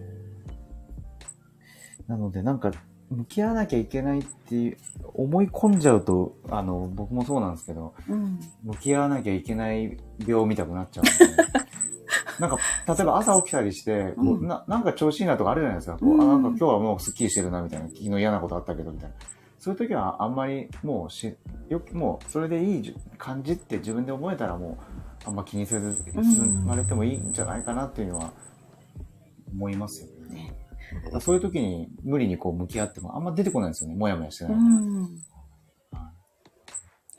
あーなんかこう、あれだう。ん自分が人からまあ傷つけられるとか嫌なこと言われたことは切り替えが早いんだけど、はい自分が言ったこととかでもしかしてこの人傷つけちゃったんじゃないかってなると、なかなか切り替えられないかな。あそうーめちゃくちゃわかりますね。自分のことだったら全然平気なんだけどって。それはあるかな。うんいやーでもすごいと思うよ。それができたらもう本当に千人だからさ。ねでも、まゆみさん多分あれですよね、そこの、それって多分すごいなんか強みだなと思いますよね。ん？あの、その対対人感受性っていうんですか。あその人の気持ちがわわかるその、の多分力だと思うんですよね。その、顔色を伺うとかってよくうんうん。いう表現になっちゃうかもしれないんですけど、それってね、ひ人のこうき気持ちをこうさ、洞察できるというか、気持ちを探れるっていう、多分強みだと思うんですよね。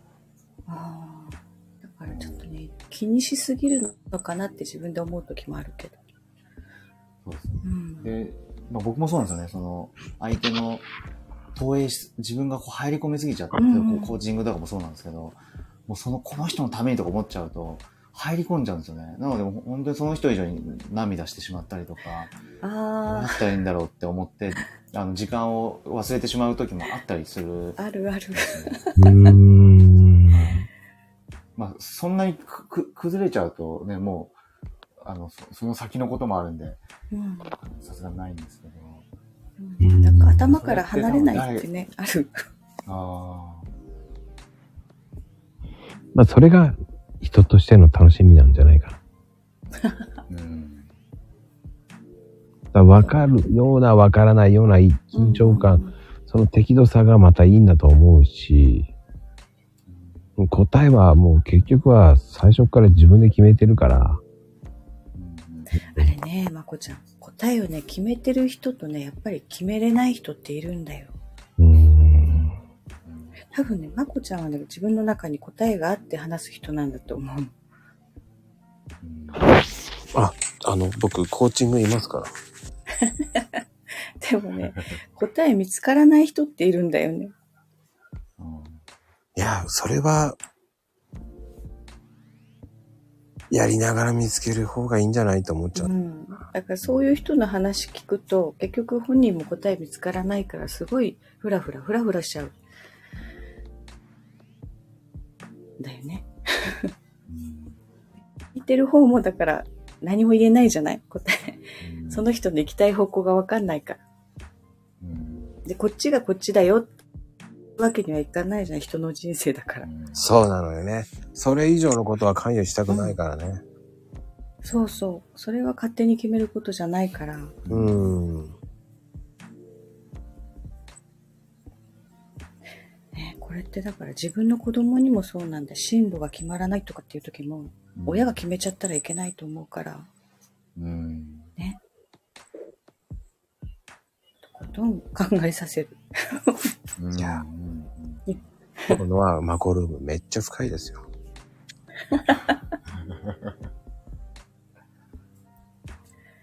もうだからちょうど今そこなんで、うちほら中あー高校3年生がいてね、進路で、はいあはい言ってるけども、これがいいよとかっていうのはもう言わないようにしようと。うんうんそうっすよねああ。ね。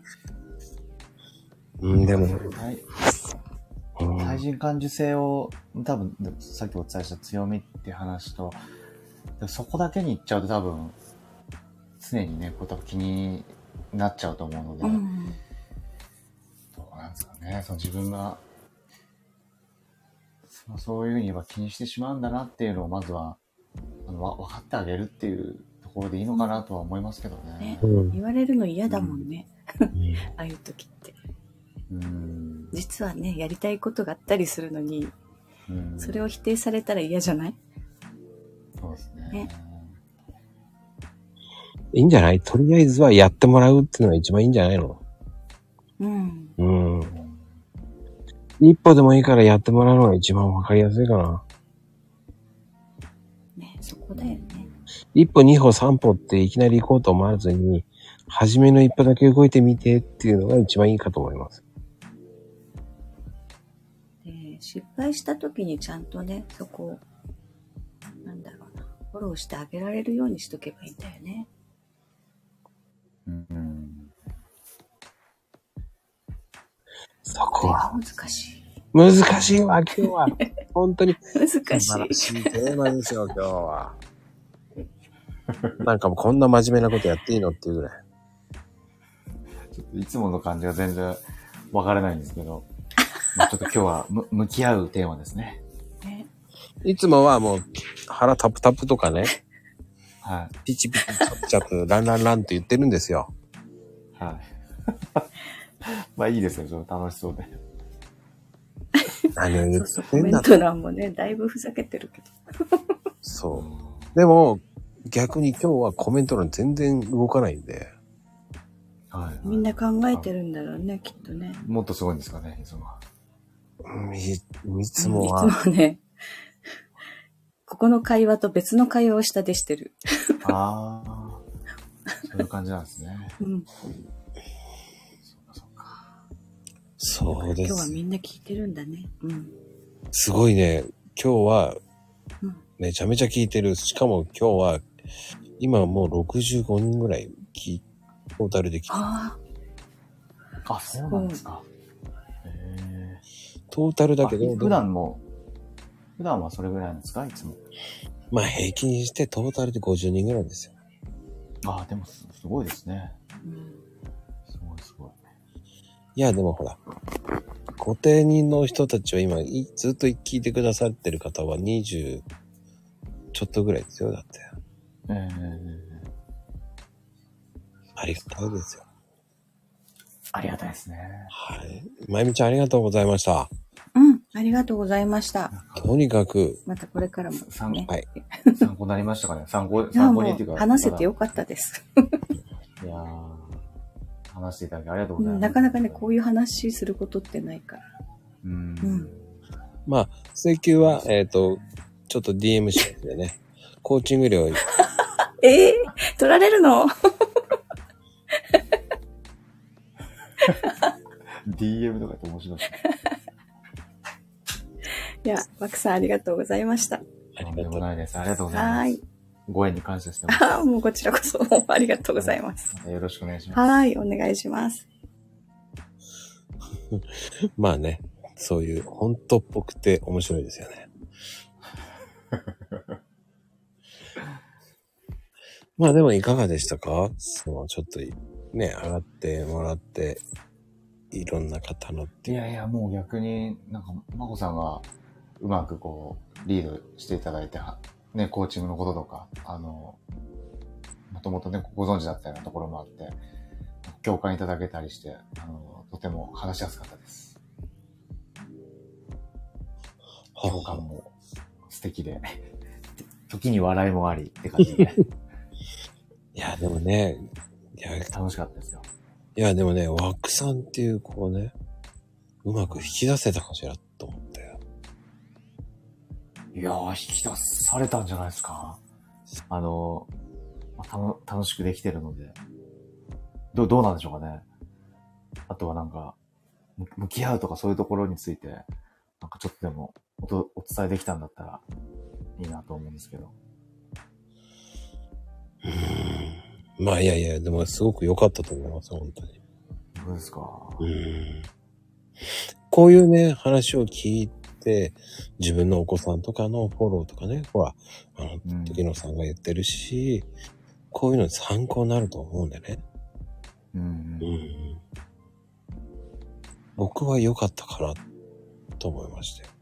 うん。うん。うん。ありがとうございます。てな、てなことで。皆さんね、でもお悩みは結構あるみたいですね。いや、でも、ね、こまあ子育てとか、まあ、みんなあるか。ありますよ。ない方っていないんじゃないんですか？そうですよね。はい。あ、いらっしゃい。こんばんは。こんばんは。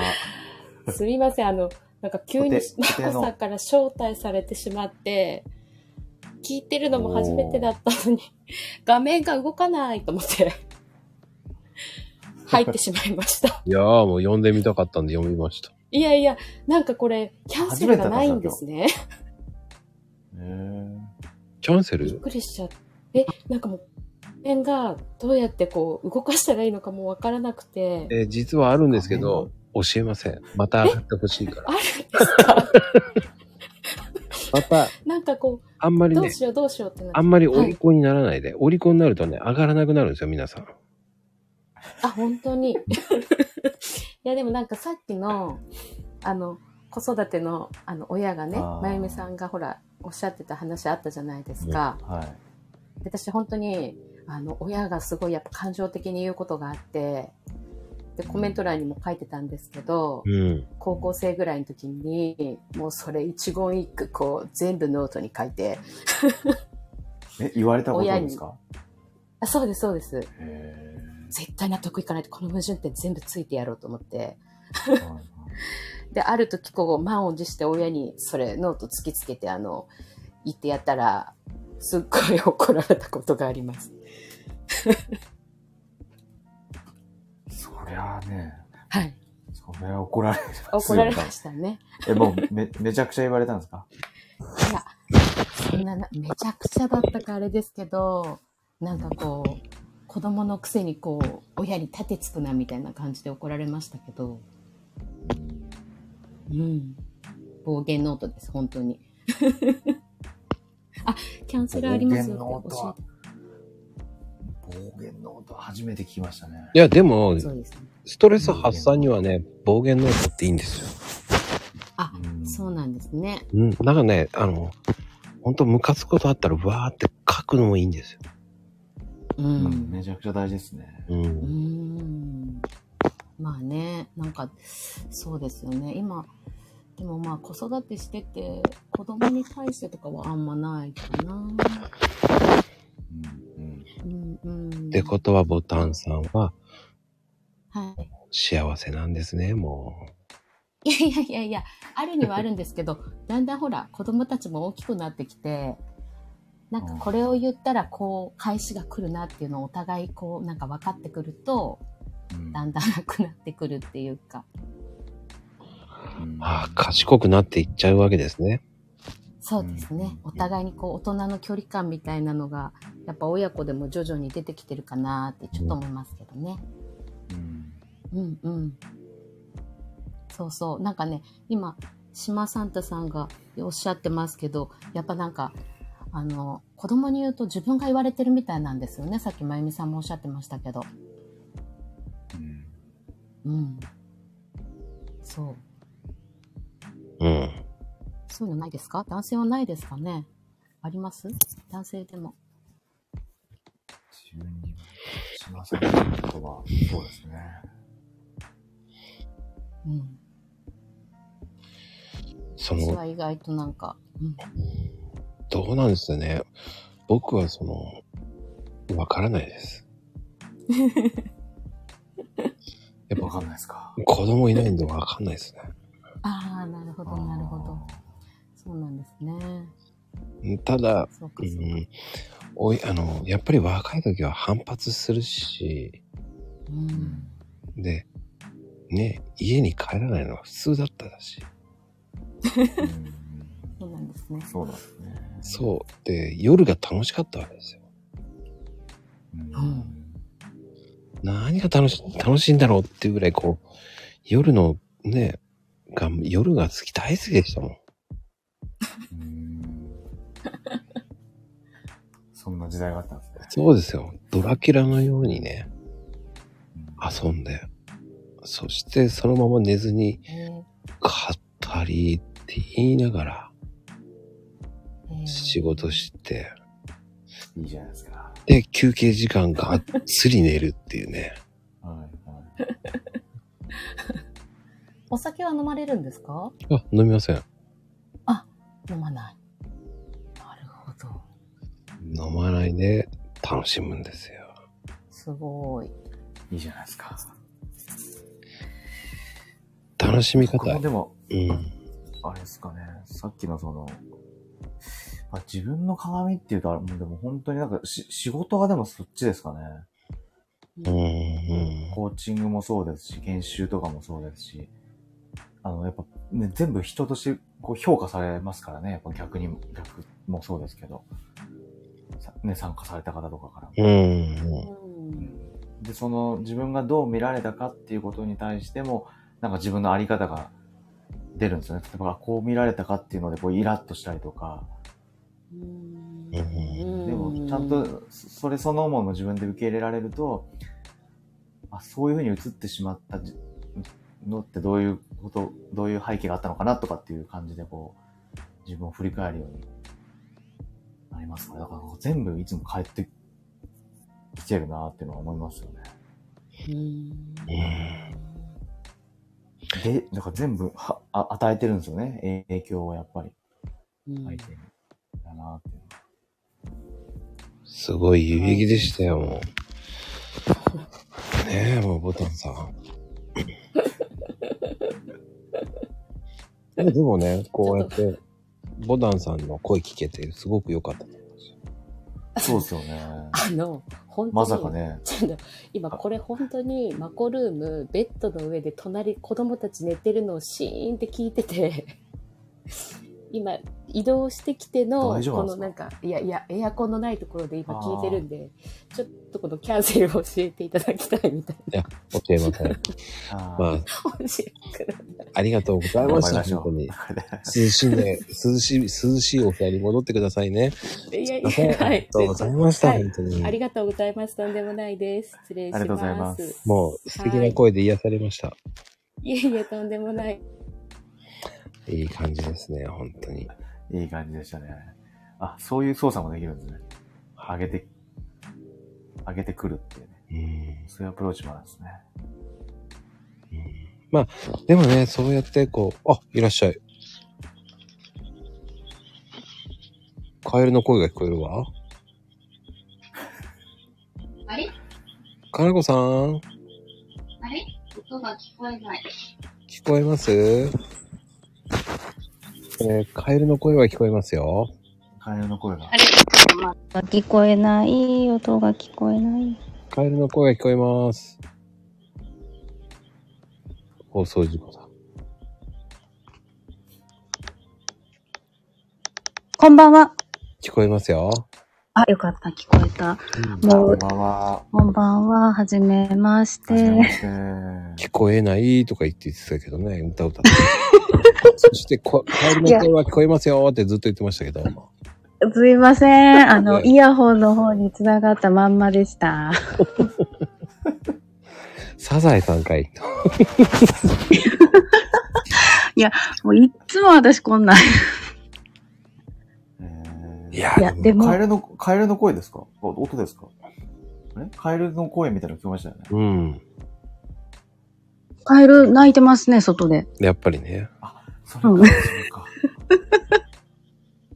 ガーガーガーガーって言ってましたよ。いや、うん泣いてる泣いてる。はい。そっか、ちょっと聞こえますね。いや、友藤さん、あの、ちゃんとキッチンですよ。やっぱりね。あそのう、まあ、どうですか？かなこちゃん。ワクさんの。いや、もう聞い、聞いてて、まさに、あの、はあれですよね、こう、いつ、いつこの参加ボタンを押せばいいのかっていうのをずっとタイミングをお毎回押し量るっていう。なぜ？え？あの、会話のどのタイミングで入っていいのかっていうのを、ほら、失礼にならないようにっていうのをものすごく考えて、ほー。すごいね。そこまで考えていただいてたんですね。脱帽ですね。本当にうわ、すいっつも考えてるよ、私。すごい。かなこさん、すごいな。空気読める方だったんですね。いや、ちょっと何ちょ、どういうこと？すいません。僕は勝手に上がってるもんだと思ってました。ひどいな。いや、今回はでもちょっとアニアミスかなと思ったけど、え、走行号だから考えすぎてタイミングを間違ったりすることが結構あるから、あ、そういうのもやっぱり気にしすぎっていうところになるんだなと話を聞いてて思いましたっていう。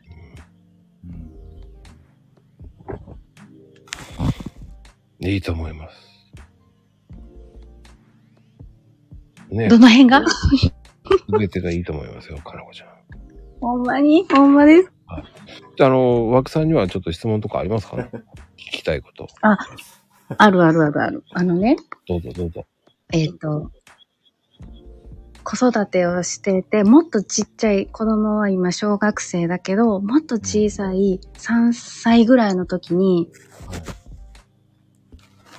ものすごくこう、自分が育児に行き詰まっていて、はい。で、子供に、あの、すごい嫌な言葉、自分が言われた、自分が小さい時に親やおばあちゃんに言われて嫌だった言葉がバッと頭の中に出てきてしまって、へそれを言いそうになったことがあったんですよ。ーはでそれ、あの、それがすごく怖くて、なんか、言われたように育つって言うじゃないですか。はい。だから、自分が嫌なことをいっぱい言われたのを思い出してしまったことがあ怖くて、ずっとなんか、それ以降、あの、何かこう、叱らなきゃいけないことがあるたびに、ーはい。あの、過去の自分との戦いみたいあな、そういうあ。そこが。こう、も戻ってくるんですか？そうそうそう、フラッもシュバックじゃないですけど。そうそうそう、あるんですよ。フラッシュバックじゃないけど、やっぱりあって、すごい言葉を選ぶことが怖くなることがあるんです。うんうんうん。怖いですね。なんかそれをなんか乗り越えたい。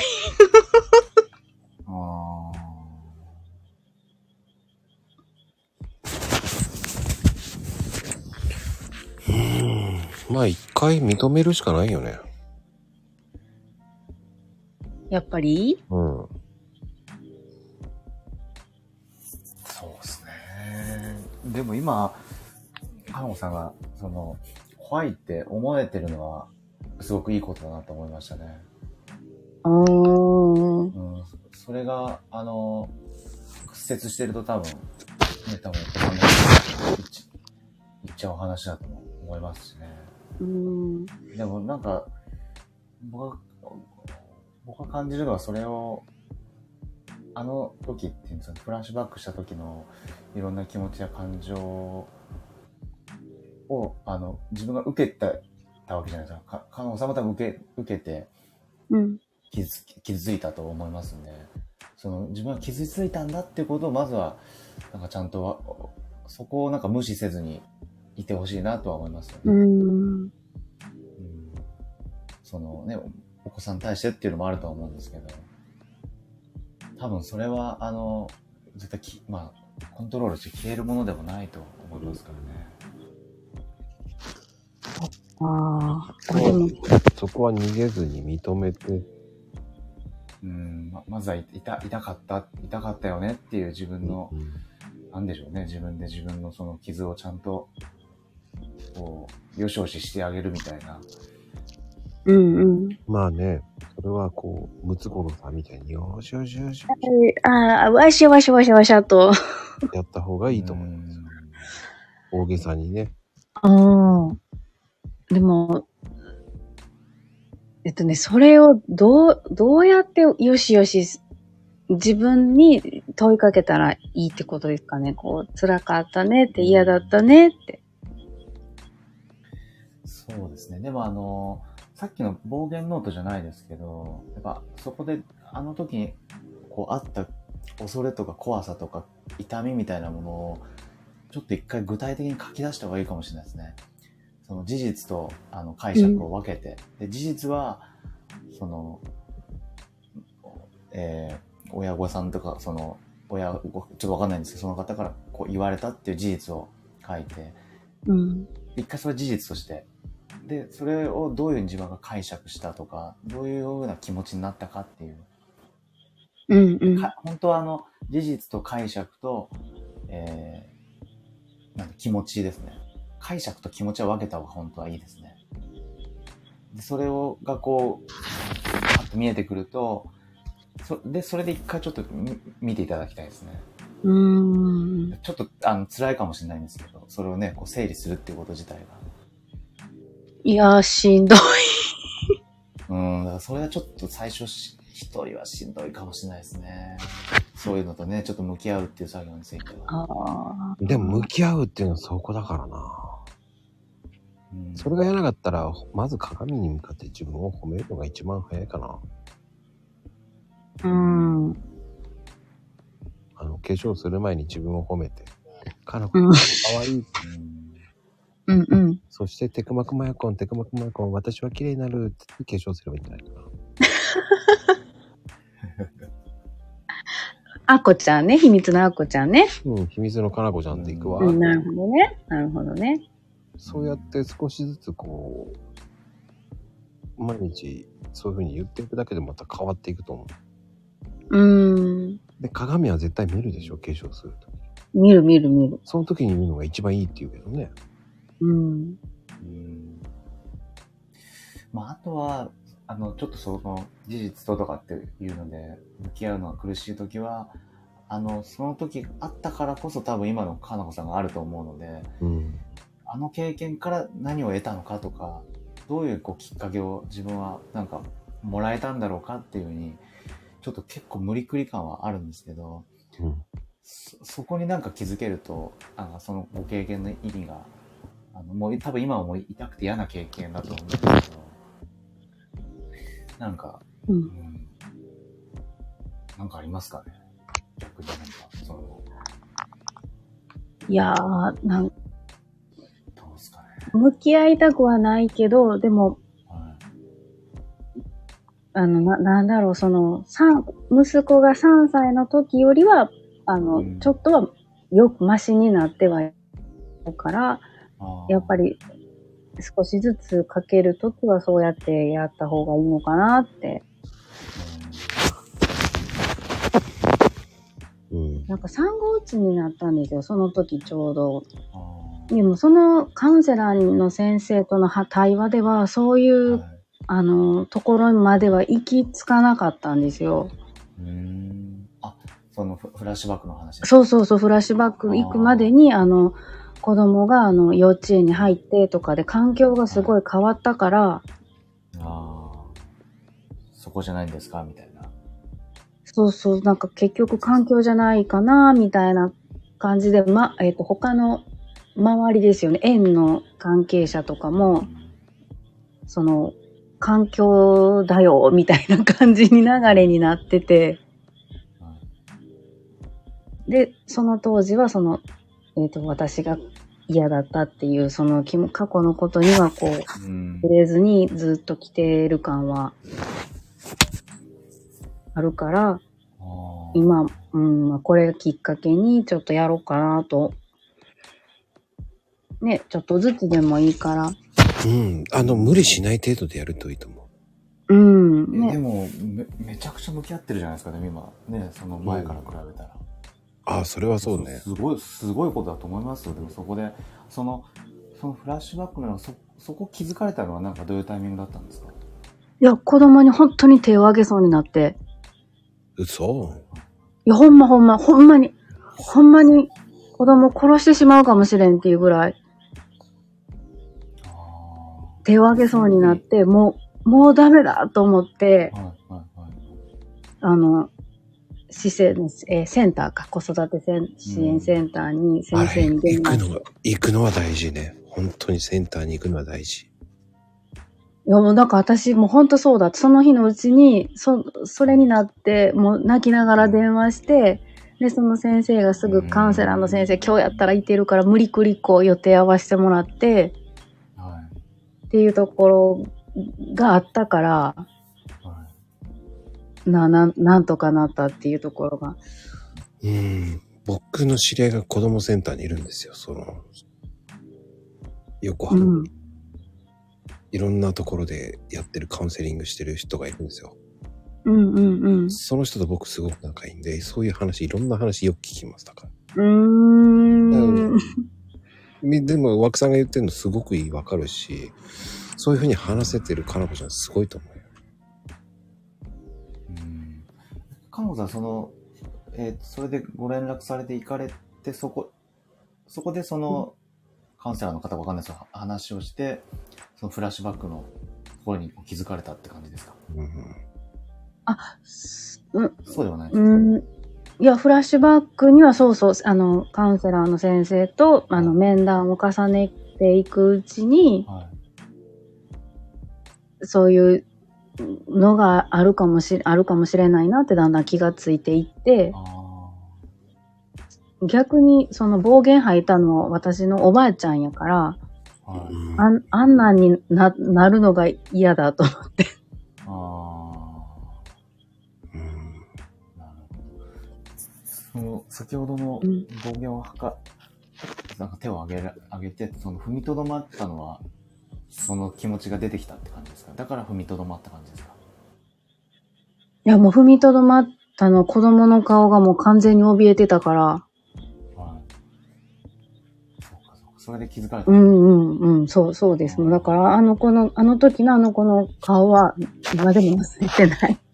うん。うん。もうめっちゃくちゃ怖いですもん。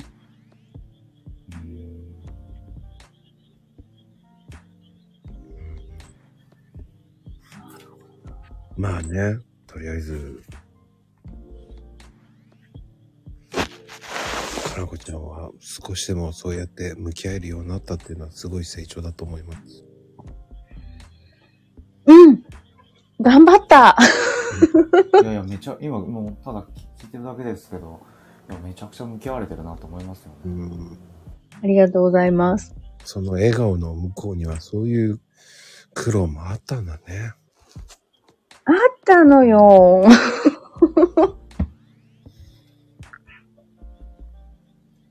多分乗り越えるよりは、あの、今のまあ向き合う、なんか、と、共にっていうか、向き合っていくっていうので、うん。自然となんか乗り越える前になんかその壁もこう、ふっと消えていくかもしれないですね。だから時間はかかるかもしれないですけうど。たださっきのその、お伺いしてて、あの、そのおばあちゃんのように絶対なりたくないっていう、なんかそこは僕も過去その自分の完全に折れ折れかかった時にも、あんなこと絶対言われたくないっていう、なんかその、なんていうか怒りっていうんですかね。それっていうのはやっぱ自分をこう変えるエネルギーに絶対なると思いますよね。うん。うんそれはちょっとこう、胸にこう、止めつつ、うん。もうでもその、お子さんのお顔とね、おおばあさんへの怒りっていうのがあれば、もうなんか大丈夫じゃないかなって感じもしますけどね。いやー、ま、まだまだ、こう、これから子供が反抗期に入るじゃないですか。えで、それが一番しんどかった時に、あの、自分が気づかないうちに何が傷つけるようなことを言ってたとしたら、これからあの子供からその言葉が返ってくると思った時に、ちゃんと自分が受け止められるかっていうような不安もあったりなかったり。でも、俺はでも、いや、頑張ります。かなこちゃんを見てる限り、お子さん二人はすごくいい子に育ってるように見えるけどな。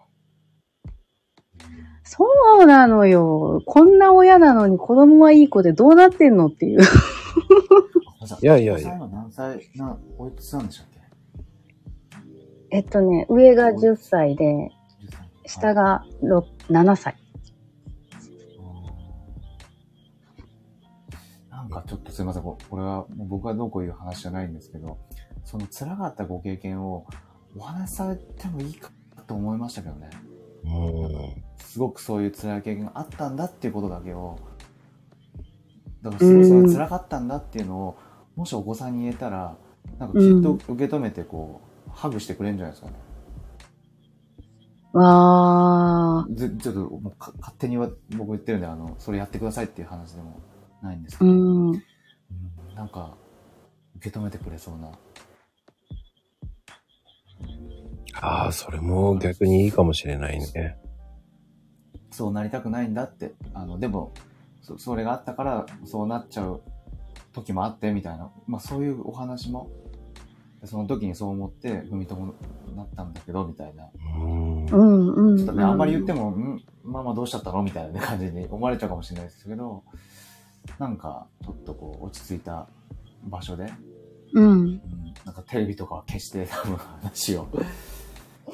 そうね。うん。そうさんって、ね、多分すごいその時って、多分感受性がすごくあの豊かだと思いますからね。そうね。きっと感じ取って分かってくれるんじゃないですかね。まあね、かなこちゃん、うんそんな時はもうトイレで泣いてもいいんだよって、とも、ともふじさん言ってくれる。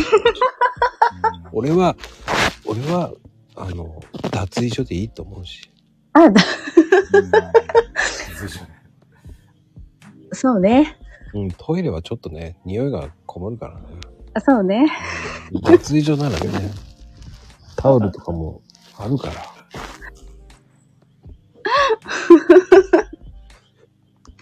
うん。いいですね。うね、まあそうかも。まあそう、そうですね。その、ちょっとなんかあった時に、実はねっていう話をしたら、きっともうわかっ、分かってはくれる年齢ですよね。うん。うんしっかり分かってくれると思うよ。いい子だもん。いい子なのよ。いい子で面白い子だもん。そうなのよ、もうん。でもね、でしたらきっと大丈夫じゃないですかねう。。うん。うん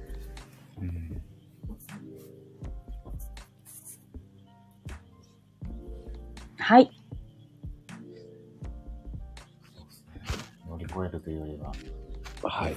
てなことでね、あの、うんマコルーム最大の2時間です。でしょ、ごめんなさい。最後、ちっちゃん重たいのが来た。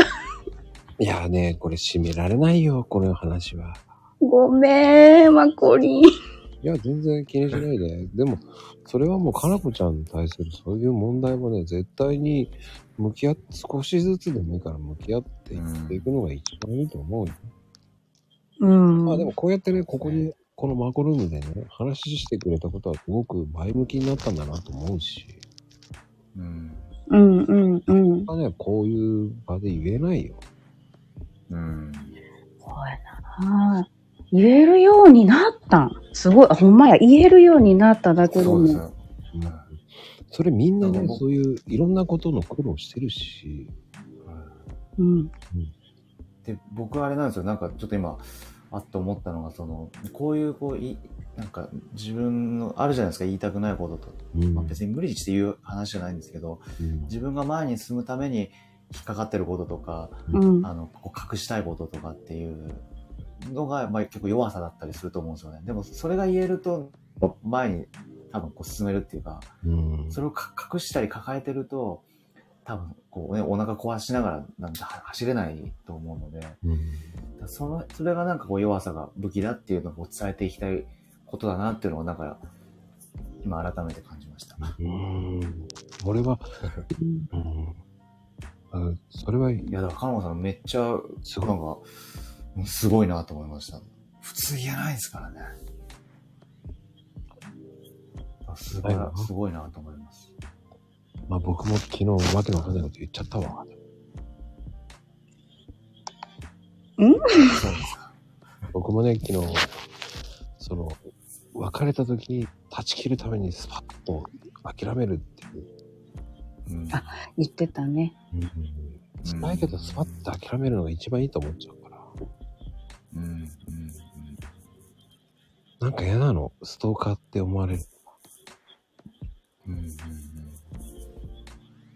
うん。うん、うん。でも、かのこちゃん。うんもっと自分を褒めてあげてください。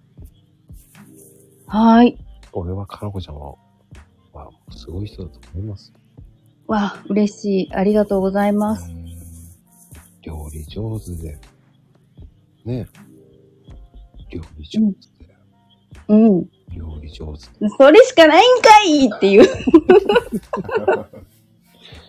いや、でもね、すごく、ね、いろんなこと知ってるし、素敵だと思いますよ、本当に。まあ、ありがとうございます。そうそう。そうやって自分を褒めんとダメなのね。そうです。でも、皆さん言ってますよ。かのこちゃんの勇気に、今日は、えー乾杯ですよ。本当に。ありがとうございます。うん、これでかなこファンは、えー相当増えました。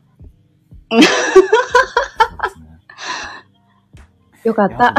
僕も、あ僕もすいません、なんか全然、カノさんのことは、ね、今日初めてお話してって感じですけど、やっぱり今日のあのストーリーっていうかエピソードをお話しできる心の強さと、うんそれを向き合われて過去の、その、ばあさんのこととも含めて、うん、あの、踏みとどまられて向向き、向き合う、なんか強さみたいなのは、すごく、うん感じましたね。あと、それがゆえに多分、あの、自分が傷、まあ、傷ついたからこそね、多分、痛みを感じられる方なんだなとも思うので、うん、なんかめちゃくちゃ素敵だなと思いましたが、きっとお子さんも素敵なんだろうなって思いました。すいません、なんか感想になっちゃったんですけど。いやいや、ありがとうございます。ワクさんにそう言っていただけて嬉しいです。ありがとうございます。ありがとうございます。じゃあ、かなこさんありがとうございました。はい、ありがとうでしありがた。とうございました。いやー、枠さん、本当に、えー、本当にありがとうございます。本当に時間まで。いえいえ、なんかすいません、なんかじじお時間も、あの、大丈夫ですかね？逆に枠さん大丈夫でした疲れたんじゃないですかと思って。いやいやいやいや、でもただ、こういうね、向き合る方って美しいじゃないですか。なんかす、うんほんとすごいなと思って、あの、本当尊重しかない、尊敬しかないですよね。うーん。うん。ここでね、そういうね、お話は、なんか僕もこう、聞いちゃうっていうか、うんあ、だから逆にありがたいんですよね。そういう話をしていただけたってことになる本当は拍手ですよ。いや、もうね、本当に。あの、今日のね、かのこさんに拍手をあげて、拍ね手そうですね。本当に素敵な話っていうか、本当前向きになられたっていうのが、ええうん、なんか勇気をもらえたような感じがしましたね。そうですね。うん、いや、でもね、ありがとうございます。本当に、あの、第2弾もね、まさかここまで盛り上がるとは思わなかったんで、枠さん。いや、でもね、こう入ってきていただいてる方が、ね上がってきたかくれた方がいらっしゃったから、盛り上がったのもあるかもしれないですね。うん本当に皆さんね、今日は長々と2時間ありがとうございました、本当に。ありがとうございました。で、枠さん、次回は、えー、あのね、第2弾は、あの、あの、はいワクワクさんの相談室っていう、始めます。第2弾はね。ああ、皆さん、ハートありがとうございました。あ、ありがとうございました。はい。あ、ボタンはいありがとうございます。明日のお弁当、あ、量チェックですよ。えーっとね、鮭弁当だと思います。チェックしましょう。はい。皆さん、明日のボタンさんは、えー、鮭弁当、量チェックです。そうですね。あ、キッドさんもありがとうございます。それではありがとうございました。おやすみカプチーノ。